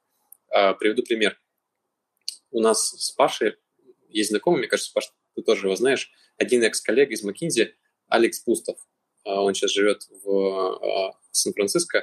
У него есть очень классный блог на медиуме про долголетие как раз-таки, где он приводит пример, как там в ранние годы, там, в 20 лет он был перекачанный с огромными кубиками пресса и низким процентом жира, но чувствовал себя именно в плане здоровья, ощущения энергии не супер классно. Но зато потом, когда у него жир стало чуть побольше, кубиков пресса стало чуть поменьше, но он оптимизировал свое питание, он изменил свой сон, активность, вот ровно все то, о чем мы с вами говорили, да, там убрал синий свет перед сном, он стал себя чувствовать лучше, и другие маркеры, которые гораздо более надежно указывают на здоровье, у него улучшились. Поэтому вот такой вот ответ, наверное. Но мне кажется, это еще более актуально вот для женщин, потому что у мужчин, по крайней мере, ну вот эти стандарты, что ты такой там с мышцами, подтянутый, это вроде как, ну, нормально все звучит. А у женщин прям часто бывает, что там, как смотришь на модели, и они прям вообще капец худые. Как-то вот, ну, это не очень типично для обычных женщин быть настолько худыми. И попытки вот прям соответствовать какой-то там идеальной картинке, ну, мне кажется, это, если честно, не про здоровье. То есть если у тебя прям реально лишний вес, то, конечно, сбросить его – это прям очень важно. Это сильно влияет на здоровье, там, устранение метаболического синдрома и так далее. Но попытка вот именно соответствовать какой-то вот этой внешней картинке идеального здорового человека, мне кажется, если честно, это, ну, не тот путь, которым стоит следовать. Хотя с точки зрения какого-то, ну, там, социального подтверждения, статуса – конечно, это некие плоды приносит, там тебе позволяет посылать сигналы обществу, что ты прикольный чувак, и ты там успешный и так далее. Вот. Но это все-таки не столько про ЗОЖ, на мой взгляд. А это на самом деле вопрос решенный. Вот эта низкая масса жира, она имеет свою цену для здоровья, и эта цена не положительная. Но, насколько я поняла вопрос у Дмитро, у него был вопрос о том, как вообще выглядит здоровый человек, на наш взгляд. Мне кажется, это очень глубокий и классный вопрос. И мне кажется, мы о нем не так-то часто думаем в жизни, даже занимаясь здоровьем каждый день. И я думаю, что первое, это человек должен... Мне кажется, этот человек может выглядеть счастливым и спокойным. И он может чувствовать и транслировать, что он делает какую-то прикольную штуку, вот какую-то важную штуку, ну или, по крайней мере, не противную для него штуку, да, то есть это то, что транслирует здоровое тело и здоровая психика, и что у него нормальная выносливость, он может там ускориться, если нужно. Мне кажется, вот это легче чуточку функционально оценить, да, что я могу, чем как я выгляжу. Хотя, конечно же, одно связано с другим. Дмитро, спасибо большое за интересные вопросы. Друзья, спасибо за ответ. Если кто-то еще хочет не менее каверзно нам задать какой-нибудь вопрос, то можете поднять руку. Но если нет, мы будем переходить к процедурам подготовки ко сну. Постепенно Дима сядет медитировать и дышать. Я пойду в Луну играть. Лара, не знаю, у тебя какой рецепт подготовки? Но я, если честно, сначала клиентам отвечу, потому что я им уже не отвечала столько часов. Они такие, блин, что произошло сегодня? Ладно, мне кажется, действительно, уже вопросы все исчерпаны. Я это протрактую так, что мы просто очень подробно ответили на все, что можно в ходе первой части нашего эфира. Вот. Хотя, конечно, там еще можно в каждый вопрос внутрь копать ого-го как. Может быть, мы когда-нибудь сделаем повторную запись. Я хотел всем сказать огромное спасибо, ребят, во-первых, вам, что вы выделили так много времени на этот разговор. И спасибо всем, кто писал классные вопросы заранее и, как сказал Дима, был с нами и, собственно, выдержал этот марафон ЗОЖ безумия, который творилось здесь. Да, спасибо, Паша и ребята. Я получил большое удовольствие от беседы, потому что это позволяет нам самим в некотором смысле еще раз синтезировать все, что мы знаем, все, что мы пробовали. Ну и вопросы, конечно, тоже позволяют подумать иногда о разных новых темах. Спасибо. Спасибо, это было очень интересно, очень круто. Да, если какие-то еще вопросы будут, то мы обязательно на них ответим. Отлично. Все, друзья, хорошего вам вечера, прекрасного глубокого сна, счастья по жизни, веселых, толстых митохондрий, которые бегают весело по организму и продляют вам жизнь. На этом все. Ждите следующего выпуска Rational Radio. Да пребудет с вами разум. Пока.